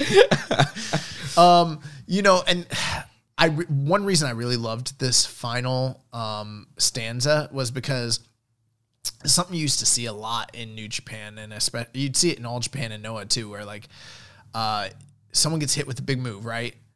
And then they come back, they hit their big move. Now now they're one and one. And then the first guy hits his again. So you think they're gonna go back to like to trade him off, you know, a la a WrestleMania style match. But in a lot of pro matches, you think the guy who kicked out is going to go on a roll and come back, and then they don't come back. They get cut off, hit again, and get put to sleep. And I love that style of match. It reminds me, uh, that same thing ha- used to happen a lot to Goto. I remember him and Muto had a match where like he kicked out of like one of Muto's Shining Wizards, and you thought he was going to come back, and then another Shining Wizard, and he goes to sleep. That's exactly what we saw here, and I was like, you know, and it was awesome too because it took three fucking V trigger or uh, not V triggers, uh, Kamigoye. Kamigoyes to put Naito away. So like it, it still put Naito over as like a badass motherfucker, but like, bro, this dude Ibushi, he find and and bro, it was so special because like we've been talking about it. This guy's not from the dojo, you know. Right. It was seven years ago when he fi- when he had that match, that classic match against Shinsuke Nakamura, 2015. You know, um, or maybe it was 2014. I don't remember. No, it's definitely 2015. It was the January of 2015. So like six, seven years ago. This guy's been striving for this for so many years. And I mean, a completely unconventional path to get here. Totally different than the other guys who were domestic stars, who were Japanese, who didn't come from the dojo system. Completely different than Tenryu, completely different than Takayama, like wholly unique to this guy Kota Ibushi. Like he didn't even have formal training when he started wrestling. You know, he's Right. he's a backyarder basically. It's crazy. Yeah, and that, and that was part of like, the promo packages of him wrestling on the beach and how he loved wrestling as a kid on the beach and stuff like that. And so, They're showing him on the beach because that's like the closest thing to like you know Japanese like respectable fighting spirit that they can show. They don't want to show him like you know putting his head in a toilet bowl or running over people. shoving fireworks, shoving fireworks. you know, they don't want to show that shit. You know, they're just trying to show something that's kind of respectful that like harkens back to it. But like this guy's been in the slums, dude. He came from he came from DDT, man. Like he's been everywhere. Like it's crazy. Dude, could you imagine if this man had signed with WWE after the Cruiserweight Classic? Oh, bro, he'd be done. Yeah. I mean, he probably would have came back. Who knows what the fuck would have happened? But yeah, so post match, Ibushi. Well, the funny thing post match, he he's like so out of it. He thinks, he didn't even know he won. yeah, he tries to pin Naito again, and is like, Ibushi, you won, man. That that reminds me of um, there's a match Matt Hughes against Carlos Newton, and Newton had Hughes in a triangle choke, and uh, Hughes lifts Newton up and puts him up against the cage, so he's got him in a power bomb position, and Matt Hughes passes out and falls down and power bombs Carlos Newton while he's unconscious, and the referee doesn't realize that Matt Hughes is already unconscious. So he checks on Carlos Newton first, and Carlos Newton's out, and they stop the fight. And like they, they go to like wake up Matt Hughes, and Matt Hughes like starts throwing punches because he was out. right. And it was really controversial, but like, yeah, it reminded me of that. Like when a fighter's completely out, they don't know, you know? Right. Uh, so he's celebrating with the titles. They're playing the you know that, that championship music, um, celebrating. You know fireworks going off. But then uh, Jay White comes out. Jay Whiteo. spoil the party. He says he, he came out to pull Ibushi back down. Says that he will fulfill his destiny and become God tomorrow. Um, but he'll let Ibushi have his moment at, at this night because it's only going to last one, One night. day. Yeah. So we, we get the fireworks. Ibushi celebrating double titles. This this great uh, feel good moment of Ibushi finally being the top guy, the top champion in the promotion. Yeah. Really great send off for night one. And we can roll right into night two. Yep. So night two, we kick off with the KOPW uh, 2021 four way to determine the first provisional KOPW champion for this year. Bushi versus Chase Owens versus Bad Luck Fale versus Toru Yano. Um, I mean, I, I don't have a lot to add here. I mean, it was fine. It was kind of funny. You know, they they started off with a finger poke of doom spot where it seemed like Chase Owens was going to give the win to Fale. right, because Bushi, like the previous night, was out of the ring. Yano didn't want to come in like the previous night. So, like, fine, y'all don't want to come in, or we'll win this match. And so then Fale did the, the finger poke of doom to Chase at the beginning there. But then towards the tail end of the match, uh, they did a grenade launcher, which is their tag team finish. They did that to uh, Bushi, and that's usually sets up a pinfall for Chase Owens. And so Chase is getting the pinfall, and Fale kicks his leg out, and then he tries to go for the pinfall, and they, they start arguing. He's like, you know, um, we win, I, I win, we win. Yeah, and, and then then- Fale's like, no, no, no, no, no, I win, we win. he's like, if we win, I win. And then like Chase is like, no, if if I win, we win. And then he goes, Fale goes, no, if you win, you win. But if I win, we win. and they're arguing. The referee was Marty Asami. He like tries to interfere with them. He they both lift him up in the air. It opens up spot for Yano to come up, give him both the low blow. He pins Bushi one, two, three, and uh, I mean th- there was other stuff in the match. There was a lot of like, you know, it, it was fine for what it was, but I mean, it, it to me this was definitely the lowest match of both nights. Uh, t- again, a four way. I liked the other four way at Jingu better than this one Yeah. uh, it felt slow, felt sluggish. Uh, if they had wanted this match to be good, there was any number of guys that I mean, Rocky Romero, Show, Ishii, Ishii, Suzuki, Suzuki, Goto, Henare. I mean, there was even Yoshi-Hashi. yeah, Yoshi-Hashi, tons of guys they could have put in it. Th- clearly, based on, and you know what? I'm not even trying to like talk shit about the wrestlers. I'm saying this solely based off of how they're all slotted within the company, which is lower tier. They're all lower, aside from Yano, and Yano's like the Joker of New Japan. You know, he's the wild card guy. Everyone else is, you know, Slotted pretty low. slotted pretty low. So I mean, it it was cool for Chase Owens to be able to walk down the aisle at a Tokyo Dome, you know, and get his music and all that. And but I mean, this was bad. I wouldn't I wouldn't do this as an opener for another major show ever again. This is stri- Dude, I- strictly like you know road to show sort of material. Dude, we could have had a, a fire six man tag. You could have done Goto, Ishii, and Yoshi-Hashi against some trio, and it would have been a great opener. the talent in this company, you could you could give me 20 match combinations and it would have been fine. In fact, uh, you know, a lot of people complained about the multi-man tags and the cannon fodder and the filler. I give me that over this any day, literally. Yeah, this this was rough, and it, it's just going to show you that, like we talked about, KOPW, it's going to be slotted as this opener comedy act gimmick. It's going to be Yano's thing. Uh, looks like for the majority of the year, and it's just going to be a goofy comedy thing. Which is fine. I mean, but you know, my question is, does it draw eyes? Does it draw butts? Does it draw dollars? Does it draw subscriptions? What does it really do? You know, I don't think it does, I- I, I don't, think it does any of that. maybe it does. Maybe, maybe we we don't know. Maybe it does, but uh, it's not for me. It's for somebody else. Yeah, yeah, it ain't for me either.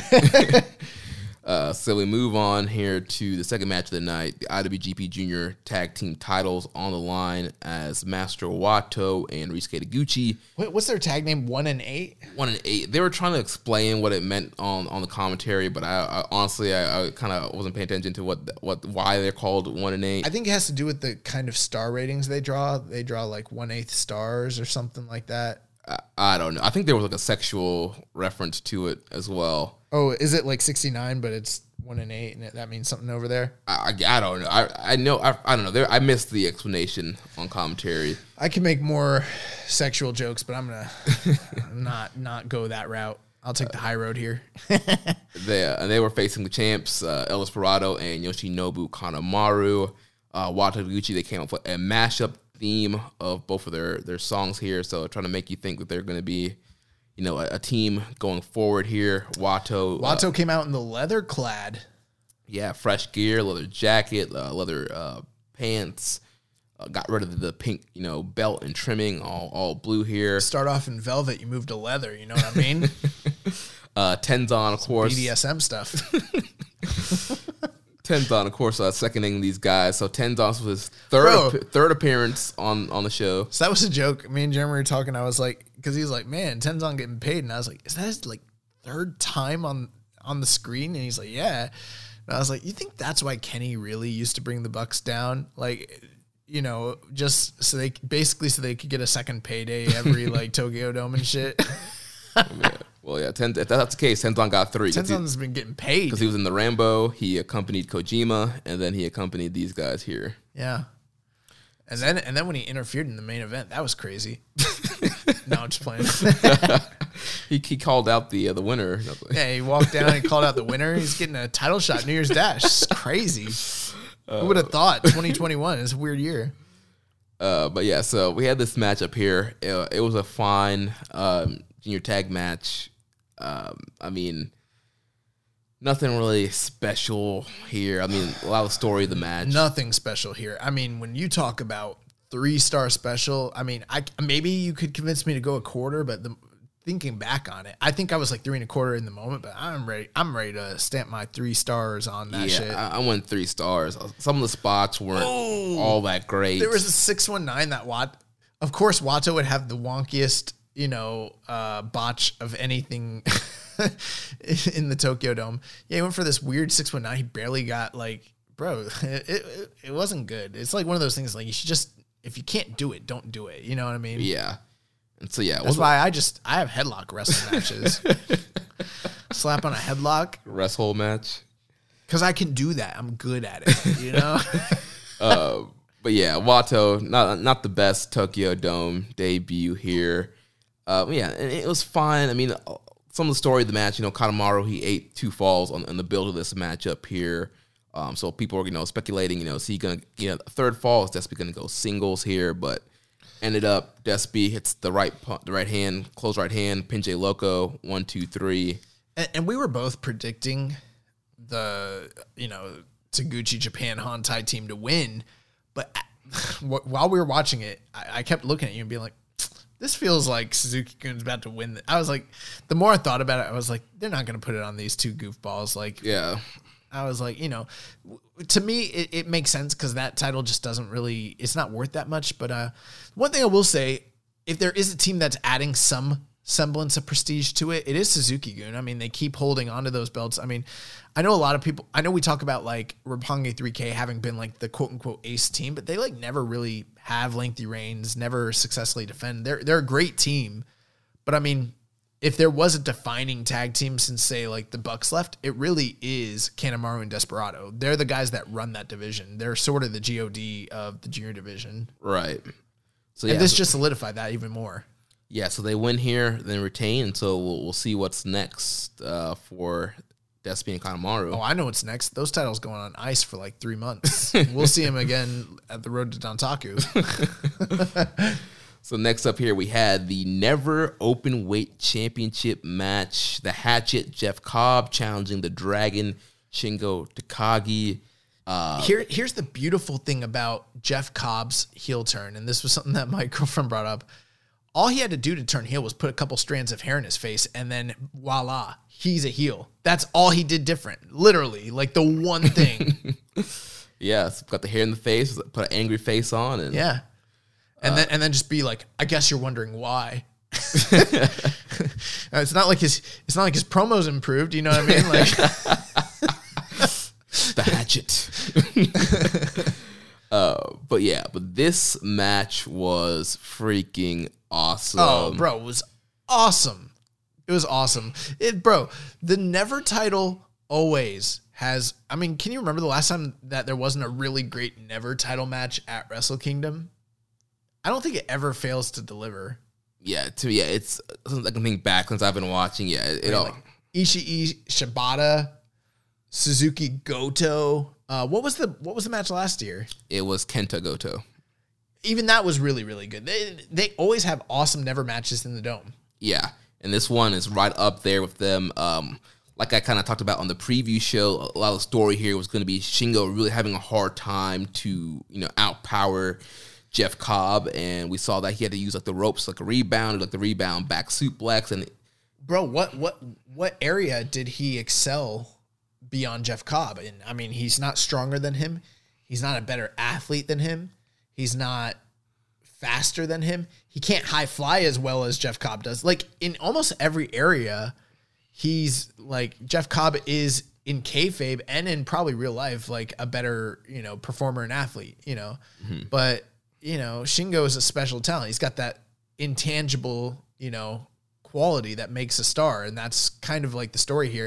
And it's even what um during the press conference shingo brought this up. He he literally was like you know i've wrestled jeff and it's something we didn't bring up on we we failed to mention it in the preview but like they've wrestled multiple times and this is the third high profile match they've had and every single time they've ever wrestled jeff cobb has beaten shingo. Yeah, so like yeah, and he brought it up during the press conference. He's like, I've never beat this guy, and he's like, it, it, he basically said in his estimation of all the monsters out there, he's the top monster. He's the most agile, the most you know skilled, the most you know able to like do various different things. He's like he's stronger than me, he's younger than me, he's faster than me. Like I, I'm not sure I'm gonna beat this guy. yeah, and so that definitely kind of play into the story here. Uh, had a great belly to belly on the floor uh, from Cobb with Shingo. Oh yeah, that was uh over the head belly to belly. Yeah. Whoo, that was nasty. there was a lot of nasty stuff in this. And, and you know, you know what? It was a never style match, but it was its own style of never style. Like it wasn't what you would typically typically expect from your Ishii's or your Gotos, those types of guys. This was a more of a hybrid style, similar to like what you see out of Jeff Cobb. This is the kind of match I've been clamoring. This is the best Jeff Cobb I've seen since uh, he's come to New Japan. Yeah, this was great. You know, hitting the AJ style spot. Uh, the yeah, you called spot. that. You called that when it happened. It was yeah. awesome. Yeah, because Cobb does that every once in a while. I love when he does that. Um, there's one spot here where uh, Cobb T's doing a Razor's Edge from the outs from the inside to the outside of the ring. Well, think about it too. I mean, what what what's the background of these two guys? I mean, you've got they're both so versatile. It's like you know you got Shingo who worked you know over a decade in where Dragon, Dragon Gate, yep working with fast, high paced, high octane offense, you know, little guys. And then you could kind of say the same thing, but on a different side of the coin when it comes to Jeff Cobb. You know, you look at his work at PWG over yeah, in England, that, that California indie scene. Yeah, absolutely. And so it's not exactly the same, but I mean, that's sort of the kind of guys that both these guys have worked with. And so, um, and it kind of worked too because Shingo is smaller than Jeff Cobb, but he's able to do a lot of different things. And so th- their styles just mesh really well with one another. Yeah, and Shingo, Shingo did some flying after that. That Razor's Edge tease to the floor. Uh, Shingo was able to wiggle out, and he, he had a tope con hilo onto uh, Cobb to the outside. So uh, getting some flying done there. Um, and then it's a lot of great back and forth with a lot of their uh, attempting to do their signature moves. You know, Shingo attempting the the Noshigami that uh, Cobb blocked several times. He, he blocked one into that that spin cycle back suplex thing uh, that he does. They both hit a really ugly version of like a backflip power slam, the kind that you see uh, Bandito do. Mm, yeah, yeah, yeah. They both like a moonsault body slam. They both tried it, but neither of them um fully landed it. But they got it. They're such big guys, and also throwing because they're both big, you know, the fact that they're attempting it on a guy that size, it was just so impressive when both of them did it. And sometimes I like when a gritty match like this sort of devolves in like, even if they're not perfectly hitting the moves, if they're hitting it, it still looks effective. And that's what they both did. Like, there was an element of anything you can do, I can do better. Mm-hmm, yeah. Where, um, there, uh, what was the body part that Jeff Cobb was working on Shingo most of the match? The back. Okay, yeah, yeah, yeah. Having the bear hug. There's a lot of suplexes. So that, it, that midsection. Even though that was sort of his tactic that he ended up taking, especially during the heat, early on and then towards the tail end of the match, the, like one guy hit a forearm, another guy hit a forearm, headbutt, headbutt, you know, big move, big move. And they were like trying to outdo one another. And then at the tail end, like it was funny because Jeff Cobb was winning that game. Yeah. And then towards the tail end, they Cobb thought they were still playing that game, and Shingo's like, "Nah, fuck this." you went for the like he he landed a headbutt, and, and Jeff Cobb tried to go for a headbutt, and he's like, "Nah, hold this right hand, bow." and then he's like, "Hold another headbutt," and he's like, "I got to get you out of here." And it kind of reminded me of the way he got rid of Suzuki in the G1. Like it's just sort of happened. That's what what was going on here. Was he's like, "No more of this. I can't keep playing this game because this guy's too dangerous. Yeah. Fuck yeah, hold this." Um, then there's great uh, Cobb hit a splash mountain bomb here that, that the Razor's Edge into a power bomb. Bro, and they they teased him doing um, a Razor's Edge like that to the outside, like you brought up earlier, and I was like, "There's no way to do that safely." Like, right. Um, and then several, you know, Shingo trying to avoid the tour of the islands. Um, there was one point where he he hit a chop block. Oh, oh yeah, the chop block. Yeah, yeah, yeah. Um, so then, once Cobb finally did hit the tour of the island, he couldn't follow up for the cover. Yeah, his leg gave out. Mm-hmm, he's holding his knee, so he crawls over to pin Shingo. Shingo rolls over close to the ropes, gets his foot on the ropes. And I and I don't I hate to spoil it, but this is something that Jeff Cobb does in a lot of his matches, especially like on the Indies. You know, he wasn't always booked like the juggernaut who beats everybody. He did a lot of jobs in the Indies, and it a lot. Oftentimes, there was a story where like his leg got taken out and then and he so this is like his bread and butter. He's so good at selling it and like he sold it really well here. And like i've seen it before but this is the most notable you know um you know performance or you know execution of that that i've ever seen. Yeah it was awesome. And uh, shingo lifting up for the, the the made in japan was a great uh, visual there. Oh yeah because he's such a big he's a big boy man. Yeah and at some point, uh, Cobb got busted open. There was like a cut. Um, on his nose. yeah, so he he's bleeding. Um, and then there's a great like lariat exchange uh, towards the end here. Uh, Cobb was looking for the the tour of the islands one more time. Uh, but Shingo hits him with a lariat, gets him up for the last of the dragon. One, two, three. Shingo gets the big win here in this uh, second run as never champion. Empire 0 and 3 at the Tokyo Dome. Now, I know we didn't take questions this week, but I'm I'm just imagining a lot of our listeners are probably asking us what are they doing with the Empire? They went 0 and 3, they're a new stable. They should have done something to establish them. Well, you know, that was kind of well, you know something. uh, but what I was saying is, you know, when um when we were kind of previewing this, my thought was they need to have at least one of them win, right? Mm-hmm. But the more we kind of, I don't know if you remember last week, I was reasoning about that, and I was like, you, the only win that matters, really actually matters, is Ospreay. If Ospreay wins, then it does a lot for the group, and if he loses, sure the other two could win, but like their leader kind of lost, so it doesn't really. I mean, does it kind of establish them? Kind of, but it's not like it makes them this juggernaut team or anything. You know what I mean? Right. So it would.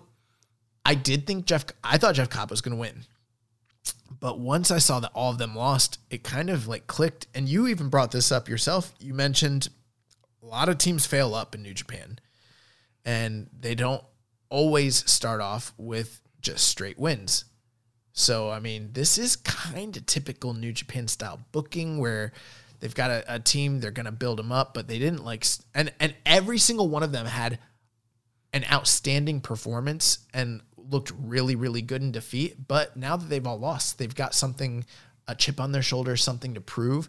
And New Year's Dash is tomorrow. Right, yeah. Tomorrow's New Year's Dash. And here's the thing: like these guys, they all they have to do is attack a champion, attack somebody to set up their their feud going forward. We see this all the time in New Japan, where guys fail up the card. We saw it last year, probably one of the biggest ones with Kenta losing to Hirooki Goto um, earlier in the night, losing the ever title to Goto, then comes out at the end of the night to take out Naito.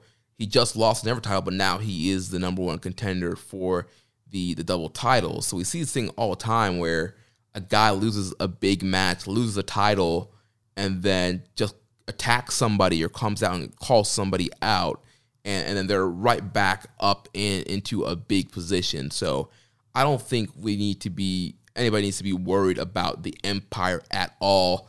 Um, you know, obviously we're recording this before New Year's Dash, and I, I think tomorrow at Dash, these guys are probably going to be in some kind of six man tag against some of the top guys. Maybe it's Empire versus Lij. Maybe it's Empire versus Hontai against some of the top guys, and they beat them down, and then that's the angle that pushes them into something. I mean, yeah, and it, it is kind of unique in that like I haven't seen them do this with an entire unit recently that I can really think of. But I mean, dude, look at Jay White. You remember he lost to like Tanahashi. The next night they had him have that like showcase match against I think it was uh, Kitamura. Kitamura, and then they put him in a big angle against Kenny Omega a month. You know, uh, less than thirty days later, he's the U.S. champion, and he's like you know a big, big deal. Like he beat Kenny Omega. So I mean, just because these guys didn't win in the dome, don't write them off. Like you'd be a fool to do that. And I've actually um, seen a lot of this sentiment online, and I think that's what New Japan wants. They want people to kind of be eating out of their hand, and and I think a lot of people are buying into that. You know what I mean? Um, you kind of got to look past that. They wouldn't have put. they wouldn't have put Will Ospreay in the second spot on the first night of the Tokyo Dome against the ace of the company if they don't have big plans for him. Like, you know what I mean? Like that's it's so stupid.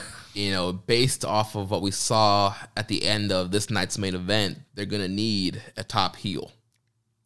Um, possibly, possibly. I mean, they might have one already, but I mean, they might be making way for that sort of thing to happen. Yeah. So then, uh, also we have the cleaning and dis- disinfection. Also, there's another uh, strong spirits commercial with uh, Naito and uh, and I've had more of that to during this podcast too. Um, another thing about the the another you know U.S. UK TV deal coming soon. Um, we come back from intermission and it's Evil versus Sanada. Wah, wah, wah. Mm, um, no, yeah. So I mean, I don't know. Maybe you have a more positive take than I do. Why are you laughing? Oh man, dude. I, I I just I was not a huge fan of this match. Maybe, maybe we can do the diplomatic thing. Maybe we could just break down the story a little bit before we talk about the match. Okay, so the, the story here is obviously leads back to Evil turning on Lij, Right. Turned on his former tag team partner Sanada. Um, you know, Evil becomes double champion. Um, Sanada beats Evil in the G1, keeps Evil out from going to the G1 finals. And I think he had beat Sanada in the New Japan Cup earlier in the year. Right, too. yeah, he uh, cheated to beat Sanada in the New Japan Cup. Uh, Sanada gets a win back in G1. Um, on the road to Tokyo Dome, we saw a more aggressive side of Sanada, um, kind of breaking the Cold Skull moniker and just really brawling and attacking Evil. Finally, taking this you know turn personally.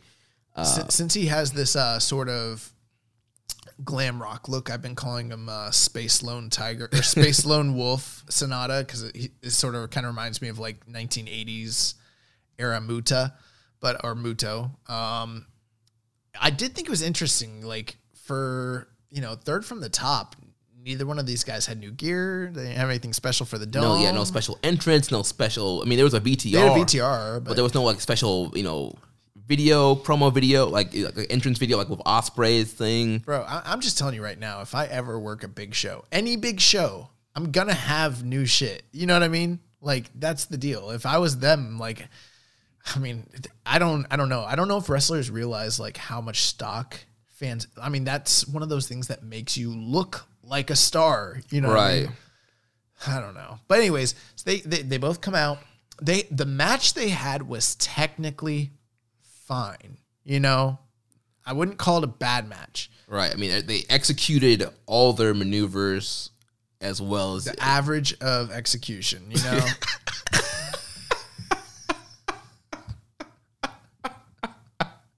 the typical of execution. You know. yeah. I mean, it was it, it was the the the actual definition of mid. You know what? The thing that detracted from this match were a few things. Um, this match was long, got a lot of time, they had a lot of space to fill. The cheating was so abundant, and it's like okay, it'd be fine if it was like a big show and it was the first time we were seeing it, but this encapsulated everything. When when did he first go heel? Was it in May? Um, I think it was June. June? 'Cause June. June fifteenth was, was the Together Project show, so it was sometime after when New Japan Cup started. Okay, so the last six months of New Japan, the last six months of Evil, this match perfectly encapsulated everything that we've, you know, railed against when it comes to Evil. I mean, multiple ball shots, multiple referee bumps, Dick Togo, Dick Togo, Garrote Wire. Garrote wire, and like there were some times where like it was okay, but it's just like oh my god, it was just so an overabundance reliance on that stuff. The the only outside thing that I popped for that I liked was when um Evil threw um, Sonata into the barricade and hit the timekeeper's table or the timekeeper's table, and uh, it reminded me of what had happened in uh, the Cow Palace with uh, Uh, Juice and um, Jay. yeah, when- when they knocked over JR. And that was a bad thing. Like JR actually got hurt, but uh I, I think this was a planned spot. If it wasn't, then it's genius. Like this might be the best thing I've ever seen Evil do. Like they knocked over um the timekeeper, they had the ref, you know, and they used that. It, actually, you know, it had to be planned because they used that as a means to continue cheating while the referee was attending to the doctors and everything. And then once they like set everything back up and got it like good again, they did the spot again and they knocked over the fucking time. Yeah. and uh, that that popped me. But man, this when they got to like, and this is something Rich said to me, and I concur. He was like, when they got to twenty minutes, I felt like it'd been forty minutes, and that's what it felt like. Yeah, and, and we had 40 minute matches on this card. I did not feel 40 minutes. And then, you know, it encapsulated how I feel about Sanada too. when Sanada is doing the things that make him great, he's so fucking good. Like, you know, the topes and the high flying and the fast paced offense and, you know, the moonsaults and that shit's cool. But then the stuff in between, it's like so lackluster. And it's up and down, it's inconsistent, it's hot and then it's cold. And that's how I feel about Sanada. This perfectly encapsulated how I feel about these two guys. And I know there's people who like love both of them. And if you love this match, I'm not like, I'm not gonna make fun of you. It's obviously for you, and that's great, but it, this is not for me. Like, yeah, this was, dude. Thing that frustrated me about this match, the whole story that they were telling on the Road Tokyo Dome, it's like Sanada has snapped. He's over this and he's angry. I was expecting the bell to ring and this guy to like charge evil and to be this to be kind of a, a wild, kind of crazy brawl. Um, but they started like any other wrestling match would. I just feel like, you know, I don't know, it's weird. Um sometimes I know wrestling fans don't totally understand the ins and outs of what really goes on behind the scenes, but sometimes I feel like wrestling fans really do understand certain aspects that people in the business don't get. You know what I mean? Mm-hmm. And that's like one of those things. It's like when you're building a feud and you're telling a story and you're doing it through segments and, you know, pre-match stuff and stuff in the match, you want to pay it off in the match. And sometimes I think wrestlers don't realize that. They think like that's all gaga to get to the match. And they're like, and they don't incorporate it into the match. And like, we should have seen fucking Sanada rush up and pound this guy and like lose his shit and like rip his like hair out or something, you know? Right. He didn't do but none the- of that. But then on commentary, like Chris was saying, oh, Sanada was saying he wants to win his way, his style. And I was like, well, No, no, no, no. That's that's like retconning. You know, Yeah. That's not the story they were telling. You know, you can't.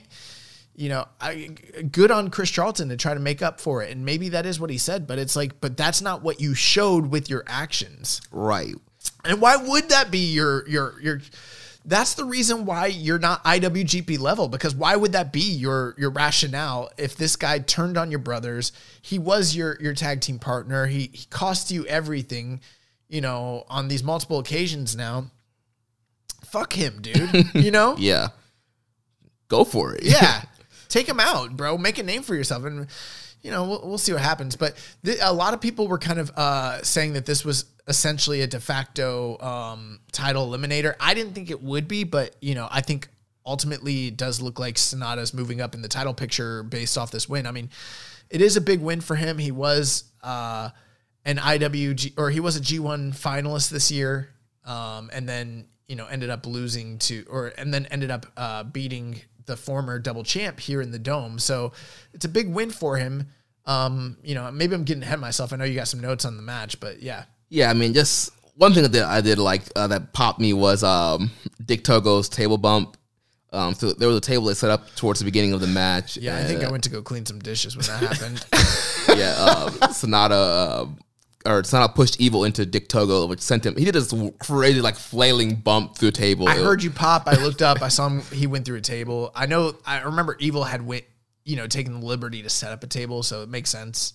Uh, so yeah, that that popped me. But then the finish here, we had um, Evil attempting to do a low blow. Uh, Sanada blocks it, hits everything is evil, hits a pop up cutter, moonsault. One, two, three. Sanada gets the big win here.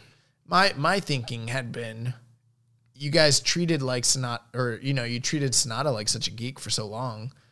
Why not keep doing it? uh, they they clearly have other plans and thoughts. I don't think he's IWGP title bound, but he's gonna be a guy that you know down the road is gonna challenge for that title. So it's a big win for him. Um, you know, it this kind of feels like a match where the winner is actually the loser, and the loser might be the winner. Right. So like the winner is going to get an immediate kind of prize, but then ultimately it's going to be the loser down the road that because the loser sort of gets protected long term. They're not having to eat the next title defense against a newly crowned, you know, champion. right. So, you know, uh, that's fine. But that's that's what happened here. So, and and I also will say, these guys will probably lock it up again. Maybe New Japan Cup, maybe Could be a first round G matchup. and you're probably gonna see Evil get this win back. Yeah. Yeah, I went three and a quarter. Yeah, I'm three and a quarter. I'm right there. And the whole time I was watching it, I, I was like, man, we're on the road to three and a quarter here. Uh, so moving on to the semi-main of the evening, we had the IWGP Junior Heavyweight Championship match: Hiromu Takahashi taking on the Bone Soldier Taiji Ishimori. Leading to this match, I, I looked at you and I was like, man, this night two is hot, and you know they got a lot of misses. Yeah, gotta gotta pick it up, and this match definitely picked it up. Um, we saw did Hiromu come out in the same get up or no? he had different gear. He had like a camo gear, but it was his normal entrance attire. I said Hiromu. Oh, Hiromu. I'm sorry. I thought you were talking about Taiji. Uh, yeah, Hiromu had he had the same Okay. uh, robe thing. Ishimori also came out in camo. Um, he had some sort of weird blonde hair extensions, but only in one part of his hair. It didn't look particularly good. Yeah, it looked weird. Um, but I did like his camo gear. Uh, usually, I mean, he hasn't really changed his gear too many times since he's been in New Japan, like once or twice. yeah, So it was cool to see again big match gear. That was cool, but um, I will say I I dug.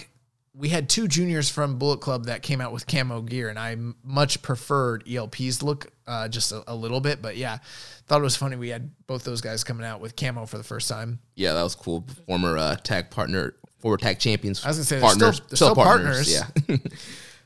Life partners. But yeah, this was um, a great matchup here uh, between these two guys. Um, I definitely think this is one of the matches I feel could have. I mean, all the matches could have benefited from the crowd being able to cheer. But for all like, the athletic concrete spots they were doing in this match, I definitely felt like a crowd would have helped enhance this match. it definitely would have helped. Uh, and there, there's a lot of matches where I, the lack of crowd, maybe it's maybe we're becoming accustomed to it. Maybe they're becoming accustomed to it. Maybe it's a combination of the two. I don't know. But um, this match was awesome. I didn't feel like they held back, but there were so many times where like they, they would sell. And I'm a big proponent of selling, especially when something big happens. But you just know that in these big moments where a big sequence or a big move happens and then they're down and they're selling that the crowd would have like really got into it and uh, in this match it, it didn't seem like they weren't like it wasn't that they weren't into it but they just didn't maybe know how to react th- because they needed the vo- the vocalization you Yeah. know? Uh, we had um, towards the beginning Hiromu trying to do a, a, a long running drop kick off the ramp. oh that spot was bad Yeah, uh, looks like Ishimori was supposed to catch him, and I don't know exactly what they were trying to do, but to me, so him going all the way to the end of the uh the ramp. I mean, that's something that Keiji Muto used to do a lot. We saw it with like the Hogan match. Reminds me of like the Chono match in the dome. Um, and yeah, Hiromu kind of harkened back to that, and then he ran, ran, ran, and it looked like he was going to do a shotgun drop kick. And I think what was supposed to happen is either Ishimori was supposed to move out of the way and like maybe like power bomb him or like you know sideswipe him but the way he jumped with his legs it looked like he was trying to wrap him up in some sort of like leg hold like an ankle lock or a you know a ankle pick or a leg lock. But when that all happened and it looked like he did everything fine but because the way the ramp was it was like long and then declined and then long again he jumped off the decline and it looked like he hit his head or Hiromu hit his head. yeah, And I think Ishimori did everything right. I don't think he fucked up, but I think Hiromu just like maybe overshot or something because he hit his head and he he didn't like sit in the leg lock at all. He rolled away and grabbed his head and like Ishimori just let it be and he was like, Oh fuck. That's what it looked like to me anyways. yeah. I wasn't quite sure what they were going for there, but yeah. So that had that spot there, um, and then also something that worked out for the story of this match. Also, ELP worked over the the, the hand and arm of uh, Hiromu on night one, Yeah. which played in perfectly because Taiji. His two finishers are the yes lock and the um, the board city stretch, um, and so both working over the arms. That was the, the perfect way, perfect setup kind of there for um, Taiji to work the arm over and the hand over this whole match. Yeah, and uh, also notable, um, we never did get any sort of day two interference or interaction from uh, ELP. So he sort of was a non-factor here, which was, you know, a little surprising but good. Yeah, Um, but yeah, definitely they they even had um, normally Hiromu has his hands taped up with tape, you know, the, the white tape, and then he puts like the kanji letters and different stuff on it, smiley faces, cat faces, shit like that.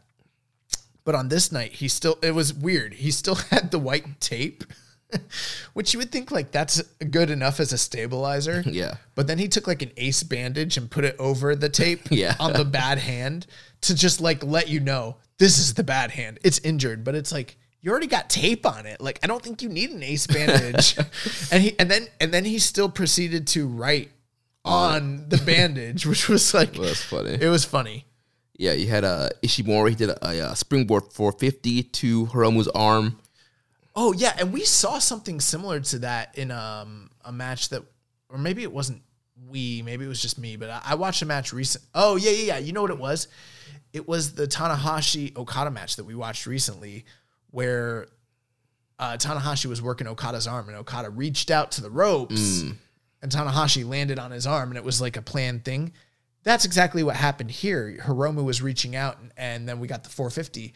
But I also think, correct me if I'm wrong, I believe they did that exact same signature during the Jingu Stadium match. It was one of the setups to the end of the match. I think it was, yeah. Yeah, so I think that was also a callback spot for them as well. Because he hits the 450, he, he, he rolls Hiromu into the yes lock right after that. Yeah, man, and he had him in the yes lock multiple times in this match, and I mean, like it, it, it got really nerve wracking because it seemed like you know, with the work that ELP did on night one, it made uh, Hiromu a prime sitting target to potentially get tapped out from you know what's he called the game over What the uh, his um boards the boards stretch? Or the yes lock. Yes. Are they the same thing? They're different. No. Oh, okay, I don't know. There's they're the same thing to me. um, but yeah, it looked like his arm was prime target for a potential submission victory loss. And um, one other thing I want to point out: Ishimori looked probably the most motivated I've seen him look in like two years in this match. Like the last time, not to say that he hasn't had good performances, but the last time I personally remember him actually performing in this kind of level was like the Shingo match in the tag in the uh, Super Junior A Block final like two years ago. You know, Right. I haven't since he came back from that injury. I haven't seen him really like work up to this level. And dude, he was vicious. The one thing that was really vicious in this match was the the right forearm shots. Oh yeah, yeah. He threw so. I mean, there's one segment where like he's like boom, boom, boom, boom, boom, and he like just kept laying them in. And there's a point where like Hiromu's doing this awesome like bend back like matrix spot sell, and while he's bending back, Ishimori lands another one and just sends his ass down. Like, and it got to a point where Red Shoe's like, "Yo, this is a little much." About to call it, yeah. And I'm like, bro, you can't call it. Like, what you're gonna call it for, for the guy like kicking too much ass? Like, fuck that. I thought he was gonna do like a ref stoppage. no, I thought he was warning him that like he was being too aggressive. You know, not. Mm. Yeah. I mean, we don't see that in New Japan, but that was sort of what they teased. At least Yeah. Mm. that's what I thought. I don't know. We don't speak. Yeah, I, th- I thought it was like he was teasing like I'm gonna uh, I'm gonna call like I'm gonna stop the match and get award you the winner because Hiromu's not defending himself. Yeah, Um, so, yeah, that was great. Yeah, Ishimori did a running destroyer. That was great. A lot of great counters between you know time bomb, dynamite plunger, the the bloody cross. Um, like you mentioned, when he there was that great near submission where he got him in um, the Borsey stretch. I don't know what Ishimori calls uh, his Borsey stretch, uh, but it was a great um, near submission there because nobody had really escaped that in the Super Juniors, and that was a move he was kind of tapping everybody out with. Um, and then coming down to the finish here, Ishimori um, tried the La, La Mystica, uh, the, the bone lock is what he calls it. He got he got him in the bone lock. Uh, Hiromu escapes that, uh, lands the victory royale, um, and then gets the time bomb two, and Hiromu is the new IWGP Junior Heavyweight Champion. Yes, I thought this was a very fitting um, semi main event. I thought uh, they did a really great job at the end. Like, just again, because the night before, Hiromu was having trouble landing any of his major, you know, time bomb moves uh, because of his arm. And on night two, again, having issues there, but he really gutted it out because he knew that was the key to what he needed. And he landed the time bomb, couldn't put him away. Hit him with time bomb two, and he tried for time bomb two multiple times. It got countered multiple times, and they they just had a lot of really great back and forth here. And um, you know they crowned Hiromu again, second year in a row in the dome. This time, you know, holding the uh, best of the Super Juniors trophy. So it kind of felt like it took the place of like what Dominion usually is for juniors. We kind of got that spot here for uh, in in the dome, and um, I thought of course, Hiromu looked excellent. I mean, he was great both nights, but I mean, this was the best. Like Ishimori looked better in defeat here than he did in any of his performances during the Best of Super Juniors back in December. Well, I think Like, he did more for him. I think he had a real chip on his shoulder here. I mean, I know that was kind of part of the storyline. Also, you know, he wasn't in a lot of mains, semi mains. He was like wondering, you know, why is he taking a back seat to Hiromu and he's a champion? But I think the part of that was real. I think like there was a lot of him wanting to show like, hey, like I am as good as Hiromu. I can hang this guy and like I should be given more, you know, spotlight. Well, um, yeah, it, I it kind of reinvigorated uh, Ishimori for me because like when he first came in the company, I mean, I was really about him, and in modern times, the way they've been booking him, it's not that he's we we know he's such a great talent, but I mean, I've just I haven't really been that invested. Plus, it felt like he's kind of the secondary junior in the Bullet Club when it comes to him and ELP, and so kind of seeing him showcase. Now, this is going to be a weird thing to say. I recognize that this is the better junior title match of the two nights. I rate it higher, but I personally enjoyed the first night better. Does that make sense? Yeah.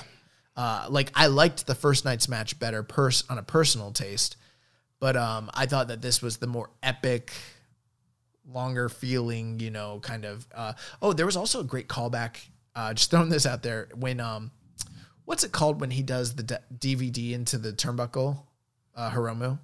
I don't think there's a special name for that. I just think it's a They, running. They've given it a name, but I can't. I think they have anyways. But yeah, he did that Death Valley driver into the uh, exposed turnbuckle uh, right before he beat Ishimori, and that was kind of a callback to what he did to Desperado during their uh, Super Junior final match. yeah.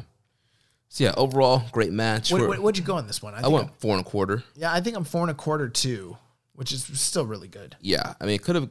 I think with a crowd, it, it would have gotten to that to four and a half. I think so too. Um, I think I still like their initial Super Junior final match between these two guys the best, even though I'm I'm not as high in it as I'm not five stars like everyone else. But uh, yeah, I, I think this is probably the second best match they've ever had. I like I think I liked it a little bit better than the Jingu Stadium. Yeah, I, match. I liked it better than the Jingu match.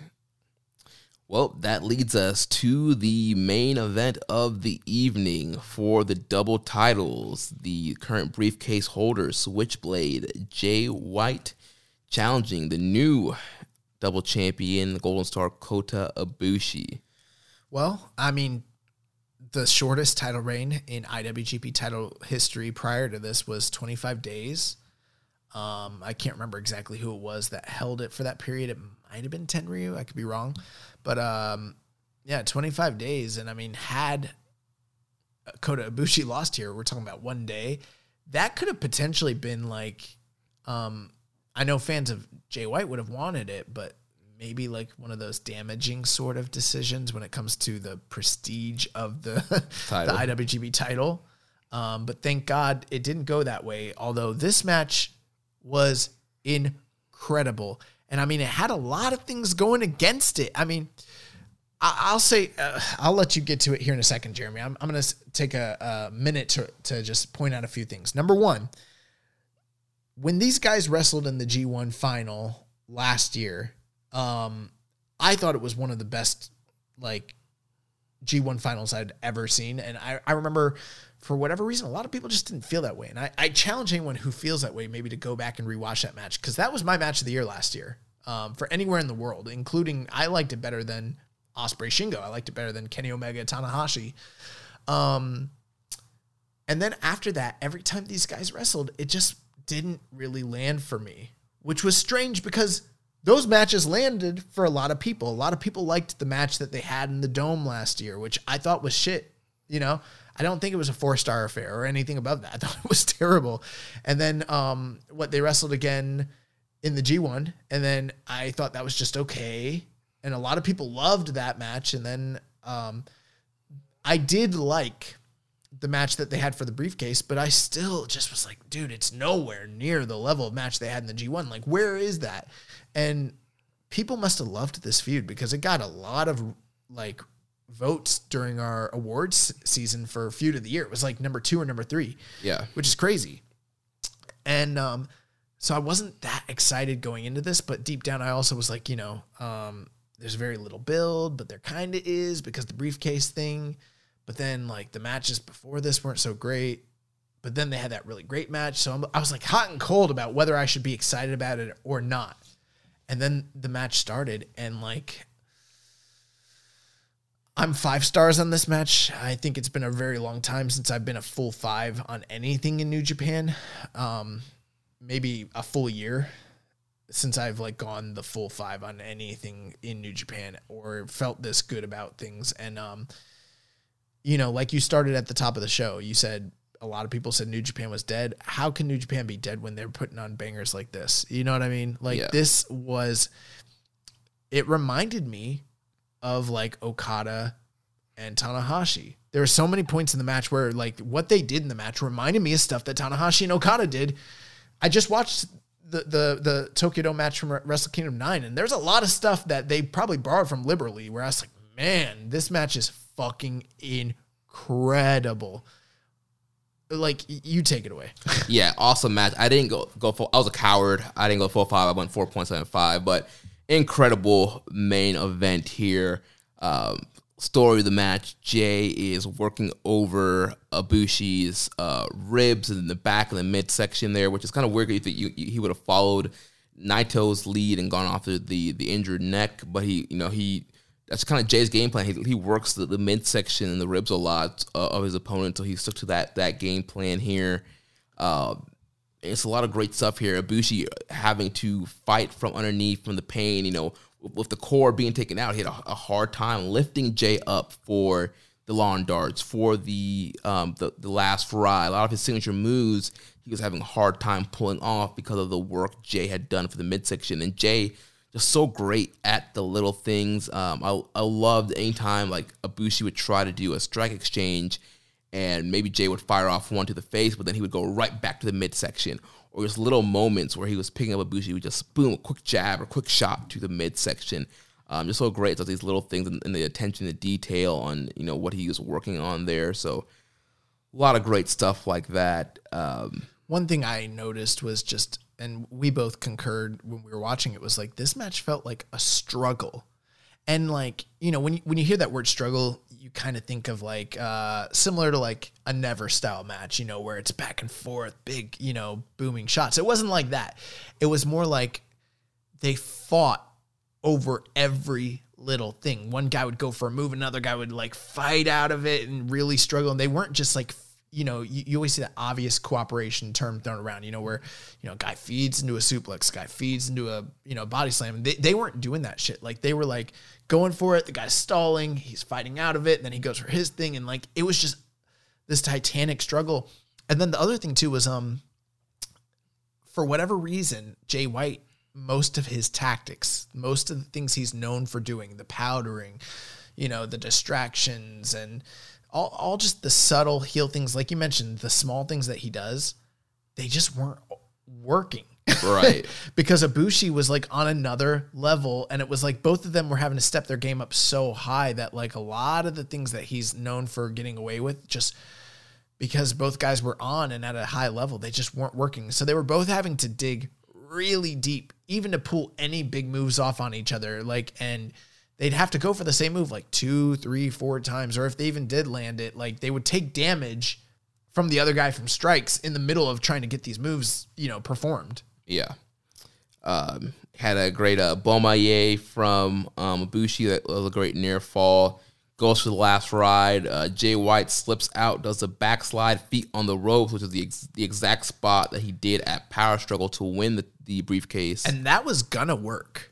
Abu, did you notice Ibushi never kicked out of it? He was still stacked, which makes sense in kayfabe because that's how he lost. And uh, Dummy didn't scout it enough to like figure out how to get out of it. But this time, Red Shoes saw it and didn't make the count. had he made the count, that would have been the end right there. Like, Yeah. and that's kind of what I'm talking about. Like some of the heel tactics he tried.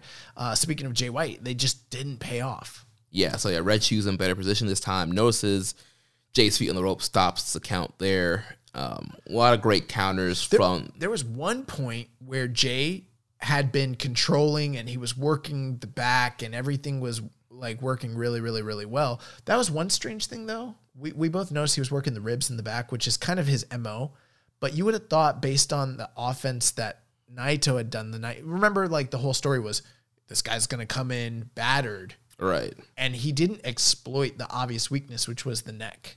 Right. I mean, there was some points on here. Like he, he did a couple Germans. He did the sleeper suplex. There's one spot he tried the super uh, top rope sleeper suplex. But he didn't didn't get to hit it. That was like a li- I think that was all at the tail end, and to me, that was like a little Too late. too little, too late. Right. You know, but um, he had been in control for a large portion of the match, and then once once um he was cheating in the corner, and Red Shoes like was trying to get him off, and he gave him the count one, two, three, four, and like he's about to like disqualify him, and then he like pulls him aside, and he like looks at uh, Red Shoes, and he's like, "Don't touch me," and Red Shoes like, "You don't touch me." He's like, he's like, "I don't touch you, you don't touch me," and like they're like going back and forth, and he's like arguing with him, and he got distracted. He turns around, boom, he eats this big mid kick from uh, Ibushi, and that was kind of like the thing that like turned the corner for for Ibushi in the match. Yeah, and so um, you know after that we we get you know Murda Coda Murda Ibu uh, you know Super Saiyan Avatar state whatever you want to call it. Uh, Ibushi just going into that that next kind of gear, that next level, that zone. Um, he was just beating the crap out of Jay White uh, to the point where Jay was like, lay, "Let's lay it down," and it was just like, you know what? It's just pin me, like. Yeah, that was a weird thing where he like I I think maybe he was like um obviously I don't think he was looking for a way out, but in his character you're kind of like wondering like, well, what's the trick here, you know? Right. Maybe he thought like he could like uh get a like a roll up or something out of it, but and and you know it ultimately did end up paying off, so yeah, he ended up getting a, a low blow Right. off of it. Um, yeah, he had a Ibushi. He did hit the before that he hit the uh, the inside out that springboard uh, German thing, the deadlift German. Yeah, and that that was another time where like he goes to get the German and Jay White is fighting out of it the whole time. He's like throwing these back elbows and stuff. And you think like even when we were watching it, I was like, dude, Ibushi never hits this anymore. You know, everyone gets out of it. And then he even while taking the shots, Ibushi muscles him up and still gets him over. And I was like, dude, this fight, this is a fucking fight. They're struggling for everything. It's really cool. Yeah, um, Jay hit, hit two regal plexes in this match that both. Oh, they were both nasty. Yeah, I love the regal plex. I do too. Um, so now we're, we're getting into you know uh, 40 minutes here on, on pace to be the longest to- Tokyo Dome main event ever. Um, And I think at the end, Jay was really fighting for that cross-armed Bloody Sunday and kept not getting it. right. Um, he's trying for that. He's he's trying for the Blade Runner. Uh, trying to hit some of these big moves. Uh, Bushi tries for the the Phoenix Splash and lands it. He wasn't able to land it um, on night one. He Naito moved out the way, and so it was one, two. Gedo pulls Red Shoes out of the ring. And I was like, oh, come on, man. Like that that would have been it. Like Ibushi would have won off of that. Um, but he hits uh well Gedo comes in with brass knucks, but he disarms Gedo, hits him with a Kamigoye. Um, but then we get through that. White hits Ibushi with the Blade Runner, and Ibushi kicks out, which was the first time that anybody ever kicked out the Blade Runner, which was was a big deal. Um, they really protected that move throughout Jay's career. Oh my God, was he the first person to kick out of the Blade Runner? Yeah, I didn't think of that. I, I said that when we were watching. Bro, I didn't think of that. I, I don't know why I wasn't paying attention when you said that, but now that, like, yeah, yeah, yeah, you're right. And people have put like their foot on the ropes. I think Okada might have gotten his hand on the ropes, but there's not No one has ever kicked out of the fucking. Ra- oh my God. I don't know. And you know what's funny was like, I was thinking recently about, I don't know why, but I was thinking of the preview show that we did um, when we were doing the preview for the Madison Square Garden show. We talked about like what would happen if Okada got hit with that, that, uh, you know, what's it called? The switch, Blade Runner. The Blade Runner. And I was like, you know, could he kick out of it? And like we were freaking out at the time thinking about the prospect of that. And now, like looking back, it's, you know, way later. Yeah, nobody's kicked out of that. That's huge. Yeah, so big moment there. Kicks out of the Blade Runner, goes for a second one. He gets um, eventually gets him in the ITO, with the Ibushi tap out, which is the move he used throughout this match as well. That's an yeah, that's like a really it's like a knee bar, but then it's also like uh you know, it's like a figure four, but like reverse. It's pretty cool. Yeah. So now we're, we're getting to you know being the, the main event time of Okada Omega from uh, Wrestle Kingdom 11.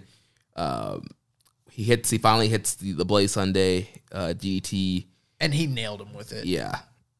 Uh, but then Ibushi decks White with a knee, uh, and then he counters uh, again with uh, Kamigoye. yeah And I think he had the knee pad down at this point too. yeah. So he hits the Kamigoye, uh, and well yeah from there. Um, hold on, let me see. I'm messing up the notes here. Yeah, he hits. He hits a second Kamigoye. Yeah, to get the win here. Amazing. I hit the. I think he hit the V trigger first. Yeah, he hit the V trigger. Yeah, he hit a V trigger and then he hit him with the Kamigoye with Yeah. the knee pad down. yeah.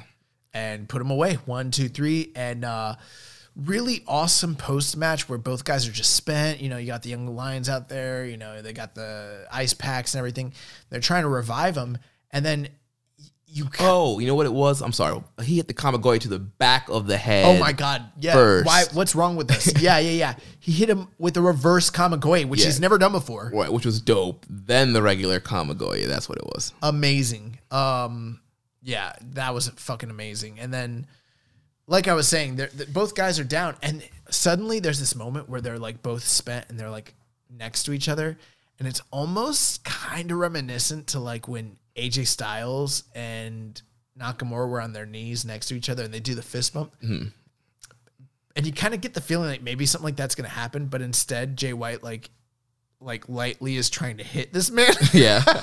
And then you realize, like, oh, he's fucking out, and he's still going at the guy, and he doesn't realize he lost. Like, Yeah. he's unconscious, and um, that was really, really, really cool. Like, and then they had to like let him know, like, you lost, and then he gets rolled out of the ring, and he's gone, and then you finally have, you know, quote unquote, Kame, Kame God, fucking Ibushi with the double gold, and he's like rejoicing, and then suddenly, like, you know, suit clad Sanada walks out and, you know, issues a challenge. yeah, challenges Ibushi. Ibushi accepts. Um, you know, saying he's more powerful than ever than when he beats Nada in the G1. That's not what he said. He said, I beat your ass in the G1. You don't deserve a shot, bitch. I, I, I translated. That's how he said it. Uh, I, I I don't think that was the, the actual uh, translation there. But uh, yeah, so Ibushi accepts, says he doesn't know when it'll be. Uh, things are up in the air, but that that match will happen in the future. And yeah, we get we get the, the handshake celebration.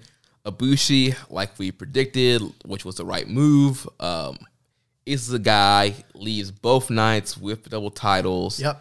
Um, and he he's the face of the company for this year. Back to back fucking G1s, back to back nights in the Tokyo Dome. No one is ever going to do what he did on that night ever again. Like, that's historic. It's pretty awesome. Yep. And so, also up next, we got New Year's Dash tomorrow from Tokyo Dome City Hall. Um, obviously, that'll be a mystery card. And then after that, obviously, no Fantastic Mania this year. We're jumping right into the road to new beginning, January 17th.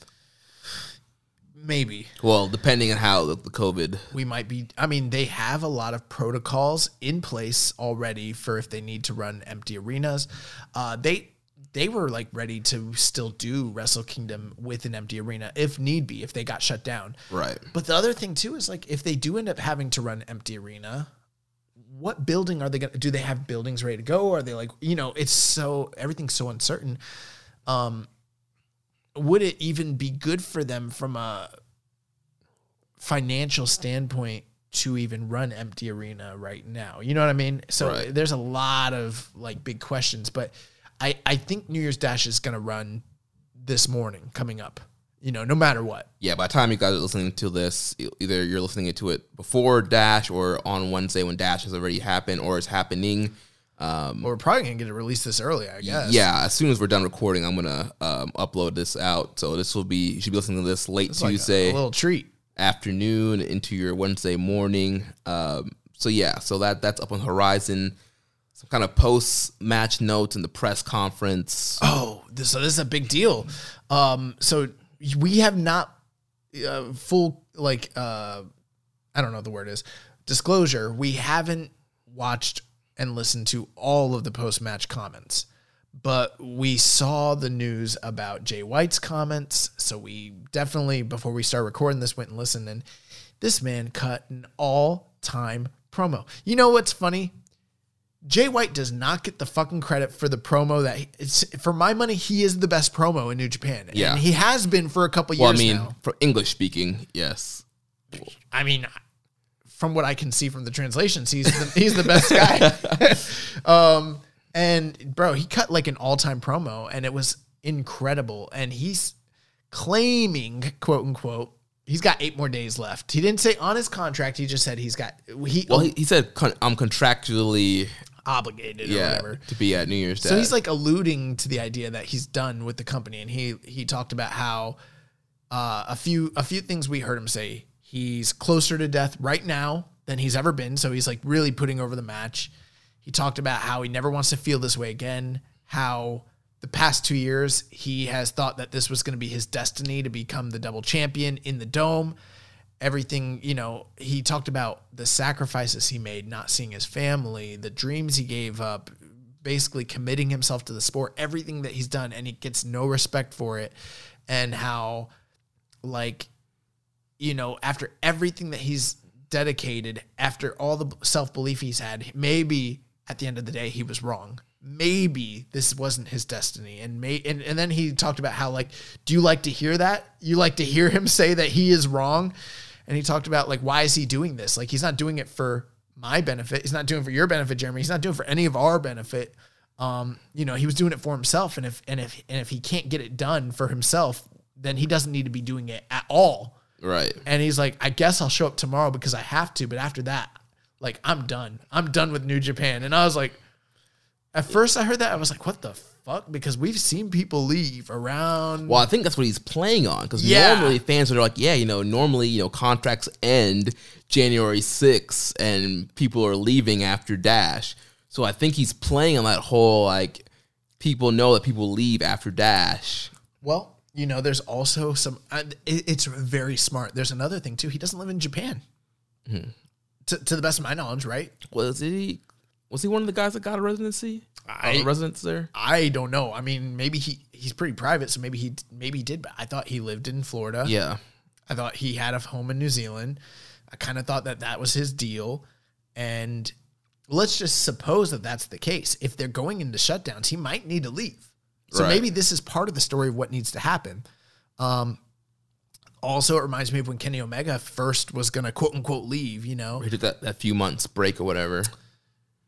you know, the Bullet Club storyline could probably really benefit from the idea that Jay White needs to take some time off and leave. And know? then evil and evil. And so there's a lot of ways that this could be like maybe this was all pre-planned, maybe it's not. Maybe they're they're rolling with the punches and doing the best they can given the circumstances. I don't really know. Right. I, the one thing I do know, Jay White's not fucking leaving. Like Right. Jay White's not showing up in a Royal Rumble. He's not showing up on Dynamite. yeah, you're not going to see him showing up in Miami in February. Like, that's just not happening. But it's cool t- to have a storyline where maybe that could happen, you know? Right. And that's what they're like He said maybe my time would be better spent somewhere else. elsewhere. Yeah. Yeah.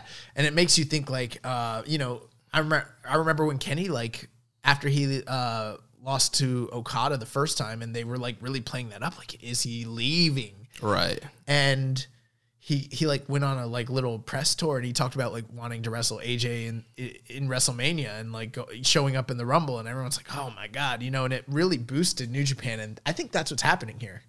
Yeah, I think yeah. But the promo, if you haven't listened to it, uh, you got to listen to the promo. Like, and then at one point he like just laid down on the ground. Like he was in rare form. It was fucking It was awesome. awesome. It's like, would somebody help me up? Please. He's like, he's like, you see a man who gave everything, and you have no empathy for him. He- like, I was like, oh, that's so good, bro. Yeah. Like, it's so good. But I could definitely see like him gone and then evil like gets full control of the Bullet Club and he comes back and thinking that all those guys will be loyal to him, and then now they're all loyal to Evil. And I hadn't thought of what you mentioned when you were like, well, there might be a new top spot for a heel, but with the rise of Will Ospreay, I mean, I mean, who are the top heels in this company? I mean, Jay White had been the top heel, and now with the rise of Evil and now the rise of Will Ospreay, it kind of puts that spot in question. Right, and so with I think Jay taking some time off would be good for Ospreay to kind of step into that that spot. Um, it, it, it'd probably good. I know that Jay had time off this year because of the pandemic. Um, so there is that argument, but then there's also the sense of like sometimes he's never taken a self-imposed break the entire time he's been with the company. Sometimes like, people's characters need that. You know what I mean? Right. it, it's one thing if everyone's gone at the same time and then they all come back at the same time. That's kind of what happened to Jay. It's different if everyone is back and he's the one guy that's gone for a little bit, you know, Right. two, three months, whatever it might be, and then and then when he comes back, you know, whatever you, plug him in, however you want to do it. There's a lot of different options and stories you could tell there. I mean, that could it be the catalyst for a face turn? Possibly. Could it be a catalyst for a quasi face turn a la Naito? You know what I mean? I feel with Jay's character, it has to start off being quasi tweener. I, I think it'd be very hard for him to just come back and be like, "All right, I love the fans. I'm a good guy. Everybody should support me now." Yeah. But you know, that that every time I hear him on the mic, I really do believe in that guy and, and um support him. But like this was the one time where I was like, belt him up. and it, that's a crazy thought because like I'm so in favor of them like finally having put the belt on Ibushi and then and it you know what like it's also funny because like you think about like remember when Hogan lost to Warrior and like the way he got the shine back on himself was like to grab the belt and present it and then walk down the aisle and have everyone looking at him, you know, while he mm-hmm. was like sort of like looking back saying his goodbye.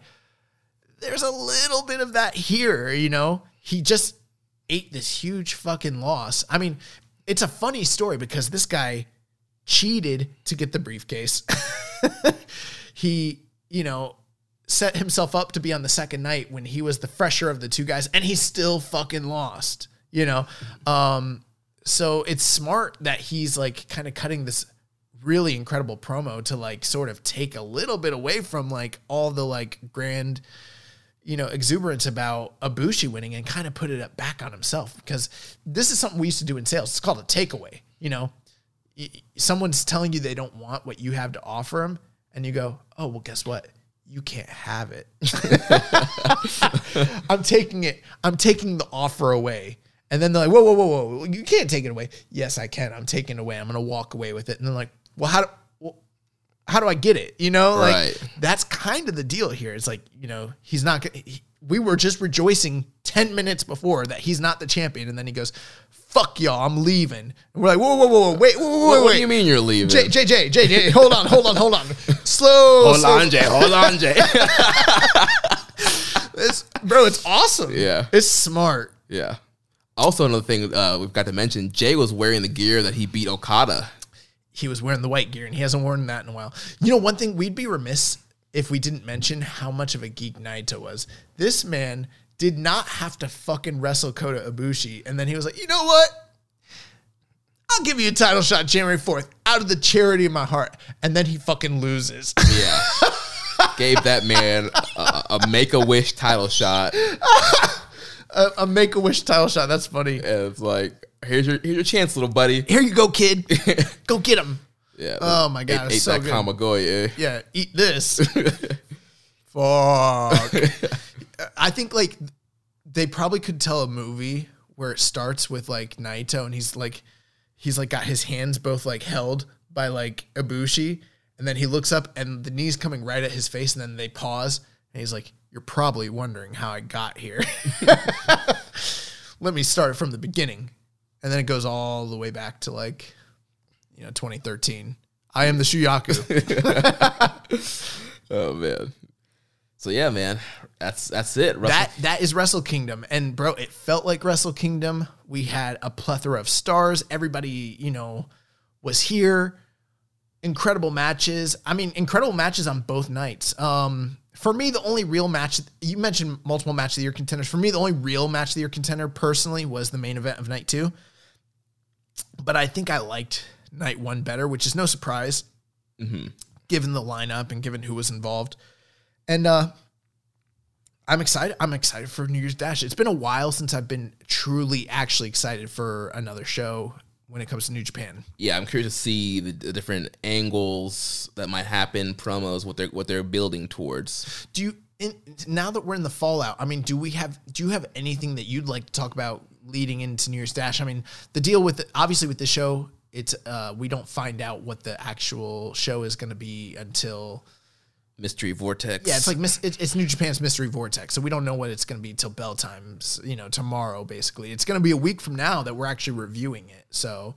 Uh, anything that I mean, I think the big story is the Empire.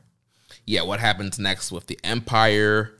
Obviously, we, we see they're setting up Ibushi and Sanada, so I'm, I'm guessing we're going to get uh, Hontai versus Lij in the main event. Um, but yeah, wh- who the Empire goes after next? You think Hontai Lij is the main event? I kind of think it's going to be Chaos six man tag team titles in the main event. I think that might be a match. I don't know if that's going to be the main event. It might not be, but uh, we've seen it on numerous occasions where they do that. Um, could that be the the thing? Could it be Empire versus Chaos? Empire wins, and that sort of sets off potentially at the end of the match. They do an angle where it continues the Empire Chaos feud. Mm. You know, Yeah. like they're beating those guys down, and then maybe some of the guys from Chaos come out, And Okada and like whoever get runs- involved or Yeah. whatever. That's a possibility. We we typically do tend to see some sort of big, I mean, like attacks. I mean, we don't. We've had a lot of new titles crowned, and we don't have anyone like set up. We don't have anyone set up for Shingo. We don't have anyone set up for the the one thing we had was Sanada and uh, Ibushi is like the one big match we have, you know, coming out of Wrestle Kingdom. Yeah, and you know, let's say the schedule stays the way it is, regardless if it's empty arena or not. We still we have some new beginning shows that are coming up. We have Castle Attack coming up, so there's a lot of big shows coming up that will need title matches. Um, so yeah, so they, they got to establish some challengers, somebody for Hiromu, somebody for Shingo, um, somebody for God. Right. Um, yeah, so there's a lot. There's a lot to set up here. Yeah, I th- uh, last year we didn't have a lot of surprises. I got a feeling this year will be different because it just feels fresher. Like we have less leading into the next set of shows. Yeah, because there's no Fantastic Mania this year, so there's, there's no break. So we're, we're There is no break. Yeah, we're hopping right into Road to New Beginning after New Year's Dash. So you, you have to get angles set up now. the one thing we probably won't see too much of, like we've seen in the past, big shifts in uh groups. Oh, one thing you could be on the lookout for, hypothetically, Bullet Club with Jay White. We've seen in the past when, like, you know, remember when AJ was leaving, They jumped him. they jumped him. Getting jumped out of Bullet Club is a is a common reoccurrence. If you were trying to find a way to do Jay and Evil and not do a quote unquote civil war like they did before, maybe the maybe the, there was never a plan to do a civil war. Maybe the plan was always to get Jay out. Jay out, and this is how you get Jay out. You you beat his ass on the way out. Right. Like maybe you, you use some kind of bull Club multi man. He's there because he's contractually obligated to be there. Then after they lose, after the match, they're all in the ring. He's thinking they're going to want to say goodbye to him. They're going to do, you know, a big group, too sweet, and they're just to jump his ass. Yeah, and that the other funny thing with that too is like, you know, I always kind of thought Evil was gonna beat Sanada so that there'd be that like split between like Evil won his big match, but you know, Jay didn't. Mm-hmm. They didn't do that. So that does kind of lend its hand to a potential civil war because no one really is established as the alpha there. But I mean, the fact that this man's talking about walking away, you can't just. I mean, this shit's for For life. life. You, don't you, don't can't walk leave away. until unless we make you leave. Yeah, we're gonna make you leave. So I mean, he could get his ass beat out, and then that's the catalyst for his return. And then if you did want to do, you know, him being a badass comeback, whatever, that's a way. So then he can come back, still not be like a you know smiley face. He can be like a more like a badass bay face. I and people listening, like you know, a week from now, you know, you're you're probably gonna be listening on the same day that this shit happened. So you know, you could tell us how wrong we are, but we're just kind of spitballing here because Yeah. anything could happen. Anything can happen. We're just th- throwing this out here. obviously, there's always the you know the big rumors about um, Suzuki, Suzuki Gun, and what's gonna go on with that group. But um, I don't think I don't think we're gonna see any like new established groups because we got Empire recently, but there's always the possibility of like an Empire Junior joining. Robbie ranks, Eagles Robbie was uh, missing from both nights of Wrestle Kingdom. Um, I'm not sure if he went back to New Zealand or could he just be hiding out because he's going to do a big angle on Dash. That's what I was wondering too. That's a possibility. I mean, I'm not sure what the status on Yo is. Uh, and it seems like he's been out forever. Yohei. Uh, yeah, so you, you could have a, a Yo reemergence and him turning him joining the Empire, turning on SHO, uh, or them just back together. Maybe do Roppongi 3K against Suzuki again. Um, yeah, there's just yeah a lot of stuff that could happen. There's a lot, man. Well, we are at two hours thirty three minutes. We don't have any news here. Uh, I guess we should before we close talk about the recommended match of the week real quick. Yep. So last week's recommended match of the week was the hair versus hair no seconds match. Hirooki Goto versus Minoru Suzuki for the never open weight title. Uh, I love this match. I, I had not watched this match since the first time I had watched it. And dude, Suzuki It really, it really holds up. yeah, so violent, dude. Suzuki was just beating Goto's ass the whole match. Anytime Goto tried to make a comeback, Suzuki was like, "Nah, hold this forearm, hold this, you know, headbutt. I'm gonna, I'm gonna choke you out, kid." And like, Suzuki was just destroying Goto this whole match. I yeah, this match was so violent. I really, really, really love it. Um, I forgot how great this match was, and uh, yeah, it just really, really holds up. Um, Suzuki, there was just one moment. There's a lot of great moments, but there's one moment where he's just slapping the shit out of Goto, pop, pop, pop, pop, pop, pop, pop, pop, pop, and it just like the combo goes on forever. And I was like, oh my god, he's gonna kill this guy. Um, I I would not want to be on the you know the the receiving end of those fucking palm strikes. Yeah, then also the, the hangman choking spot. Oh, the other spot. Well, that's that's a big one in the beginning. He chokes out. I forgot that was towards the beginning. I thought it was towards the end. I, No, no, no. I've always it's in the very, very, very beginning of the match. Yeah. And then later on, when Goto finally starts getting his like wits about him and he starts coming back, all of Suzuki Gun runs out. Right. And it's like nowadays people joke about how Suzuki Gun never interferes, but you, you watching this match it reminds you, it's like, oh yeah, they used to interfere all, All the, the time, time, yeah. in every match. Like it was a big deal. That was the whole thing of no seconds. That was a big deal because yeah, Suzuki, no chaos on Suzuki Gun. Yeah, and then you got all the young lions out there stopping all the uh, Suzuki Gun geeks from getting in, which was mad funny, and Goto and uh, making you know, But Taichi slipped in, but Yoshi-Hashi made a save for yep, him. yep, yep. And uh, at the end of it, when he finally like puts uh, Suzuki away, and Suzuki, you know, the the all all his seconds are carrying him out, making him not live up to the hair versus hair stip, and then he pushes them all aside, throws everyone, grabs his chair, walks in and shaves his head, and then walks out. Like it's a, it's a really classic moment. Like this match is awesome. Yeah, so that is the recommended match of the week. Um, I think it was your week, man.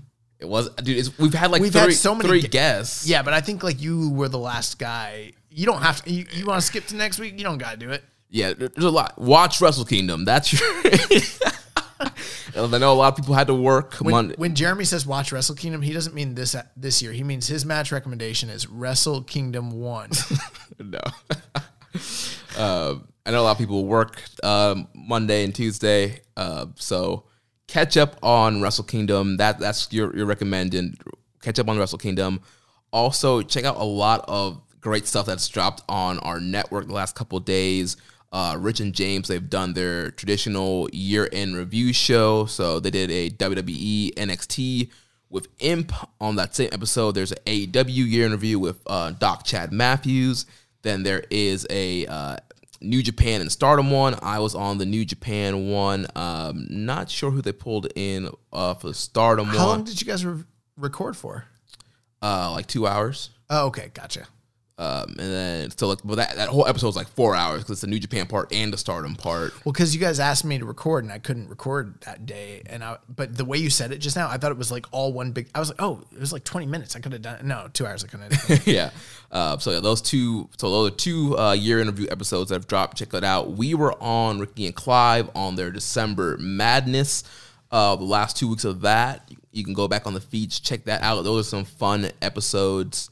Um, also, I was on All Things Elite this past weekend, filling in for Floyd, who's been under the weather. Um, so I did that. Check that out. We had our uh, review of the big Brodie Lee uh, memorial episode of Dynamite. You Bro, e- even like a few weeks ago, we did the FOH draft. I don't think we even really promoted it too much on Right, but but the numbers have been great for it. The our Christmas special, the FOH draft, you can check that out on the network feed as well, featuring me, Josh, Rich, and James.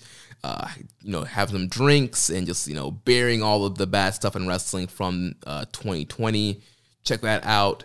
Uh, check out the Voices of Wrestling Year in ebook, uh, number one bestseller uh, wrestling book ahead of the Young Bucks. So you can go ahead check that out on Amazon or PayHip. Um, all the contributors get a little bit of kickback. So guys like me um, and Chris Samsa, who did a way more for the book than I did, are all going to get a, a little kickback from little that. taste. Yeah, so check that out. I have a great column on there about uh, the the Never division in 2020 being the year Never, and looking like 2021 is going to be another great year for Never as well. And here's another thing, guys. There's a lot of you right now that are listening. If you made it to this far in, in the show, great. But this is one of our biggest shows of the year, and it's right, rightfully so. It's Wrestle Kingdom, and many of you have maybe never heard of us or never listened to us before. And if you, if this is your first time uh, jumping aboard, you know, thank you so much and congratulations because you get to hear the Ace of Podcasts. Yeah, so yeah, do us a big favor though. Make sure you're subscribing. You can subscribe to the Social Suplex Podcast Network or to the Keeping a Strong Style individual feed. Uh, upvote us, leave us comments on Reddit, tweet us, uh, give us your feedback on the show. If you've done nothing for us all year, all, all you uh, freeloaders are getting this shit for free. no, I'm just joking. Um, if if you're listening and you know, if if if you really could go out and give us a shout out, give us a rating, please give us a review. Um, you know, it really helps us in a in a major way. Uh, we've recently been able to get advertising, you know, um, you know, revenue coming into the show, and the more you guys uh, kind of do those things for us, it's gonna put more money into the show. And me and Jeremy, we don't take that money, we don't go and blow it at Target, we don't buy gifts with it. Like all, all those dollars pretty much go back into the show so we can create content. This is a passion project for us, and you know, if you're listening, you probably know like this show is we're legit. We know what the fuck is up. this is the Ace of Podcast. We want to keep giving it to you. A lot of people don't know about us. You know, a lot of people know about some other shows. They don't know about this shit. This shit's the But, realness. but we've been breaking through year after year, and, and we're gonna keep giving it to you. X gonna give it to you. Kiss gonna give it to you. yeah, that's why we're the longest running weekly episodic New Japan Pro Wrestling podcast, baby. And we ain't going nowhere. Yeah, this shit's four four four four life. Life. Well, that's going to wrap. It might not be for life. but it's gonna keep going. It's going to go as long as they possibly can. Um, so next week we'll be back to review New Year's Dash, any other big news items that come up. I'm sure we'll probably have some stuff to preview for Road to New Beginning. I think we're gonna have a special guest next week, probably. we are. Yeah. Remember when we talked about? I don't know. We'll, we'll talk about it. I forget Yeah, yeah, now. So yeah, we might have a guest next week. So oh, that's right. Oh yeah, yeah, yeah. I rem- I'm remembering now. So yeah, my special guest next week. It's, it's pretty much confirmed. Yeah. So yeah. So big stuff popping. Check us out. Make sure you're subscribed. If you enjoyed today's show, please consider making a donation by visiting socialsuplex.com/donate. Click on the donate button under the Keeping It Strong Style logo. Make sure you connect with us on social media. The show is at KI Strong Style. The network is at Social Suplex. I am at Jeremy Allen Donovan on Facebook. We are facebook.com slash social suplex. You can find us in the Wrestling Squared Circle Facebook group, facebook.com slash group slash wrestling squared circle. On Instagram, we are at social suplex. On Reddit, I'm the pro black guy. Josh is keeping it strong style. You can email me, jeremy at socialsuplex.com. Make sure you check out all the other shows here on the Social Suplex Podcast Network. We have One Nation Radio with Rich and James, the Ricky and Clive Wrestling Show from Scotland, Grave Consequences with Caleb and Maserati, the 8-Bit Suplex with Josh Number 2 and Sandy, All Things Elite with Floyd and Austin, Great Match Generator with Danny and Beast Mike. Don't forget to subscribe and leave us a rating and review. And we will catch you next week on Keeping It Strong Style, the ace of podcasts. Ichiban. Ichauso Bakayaro. Thank you for listening to Keeping It Strong Style. We'll see you next time.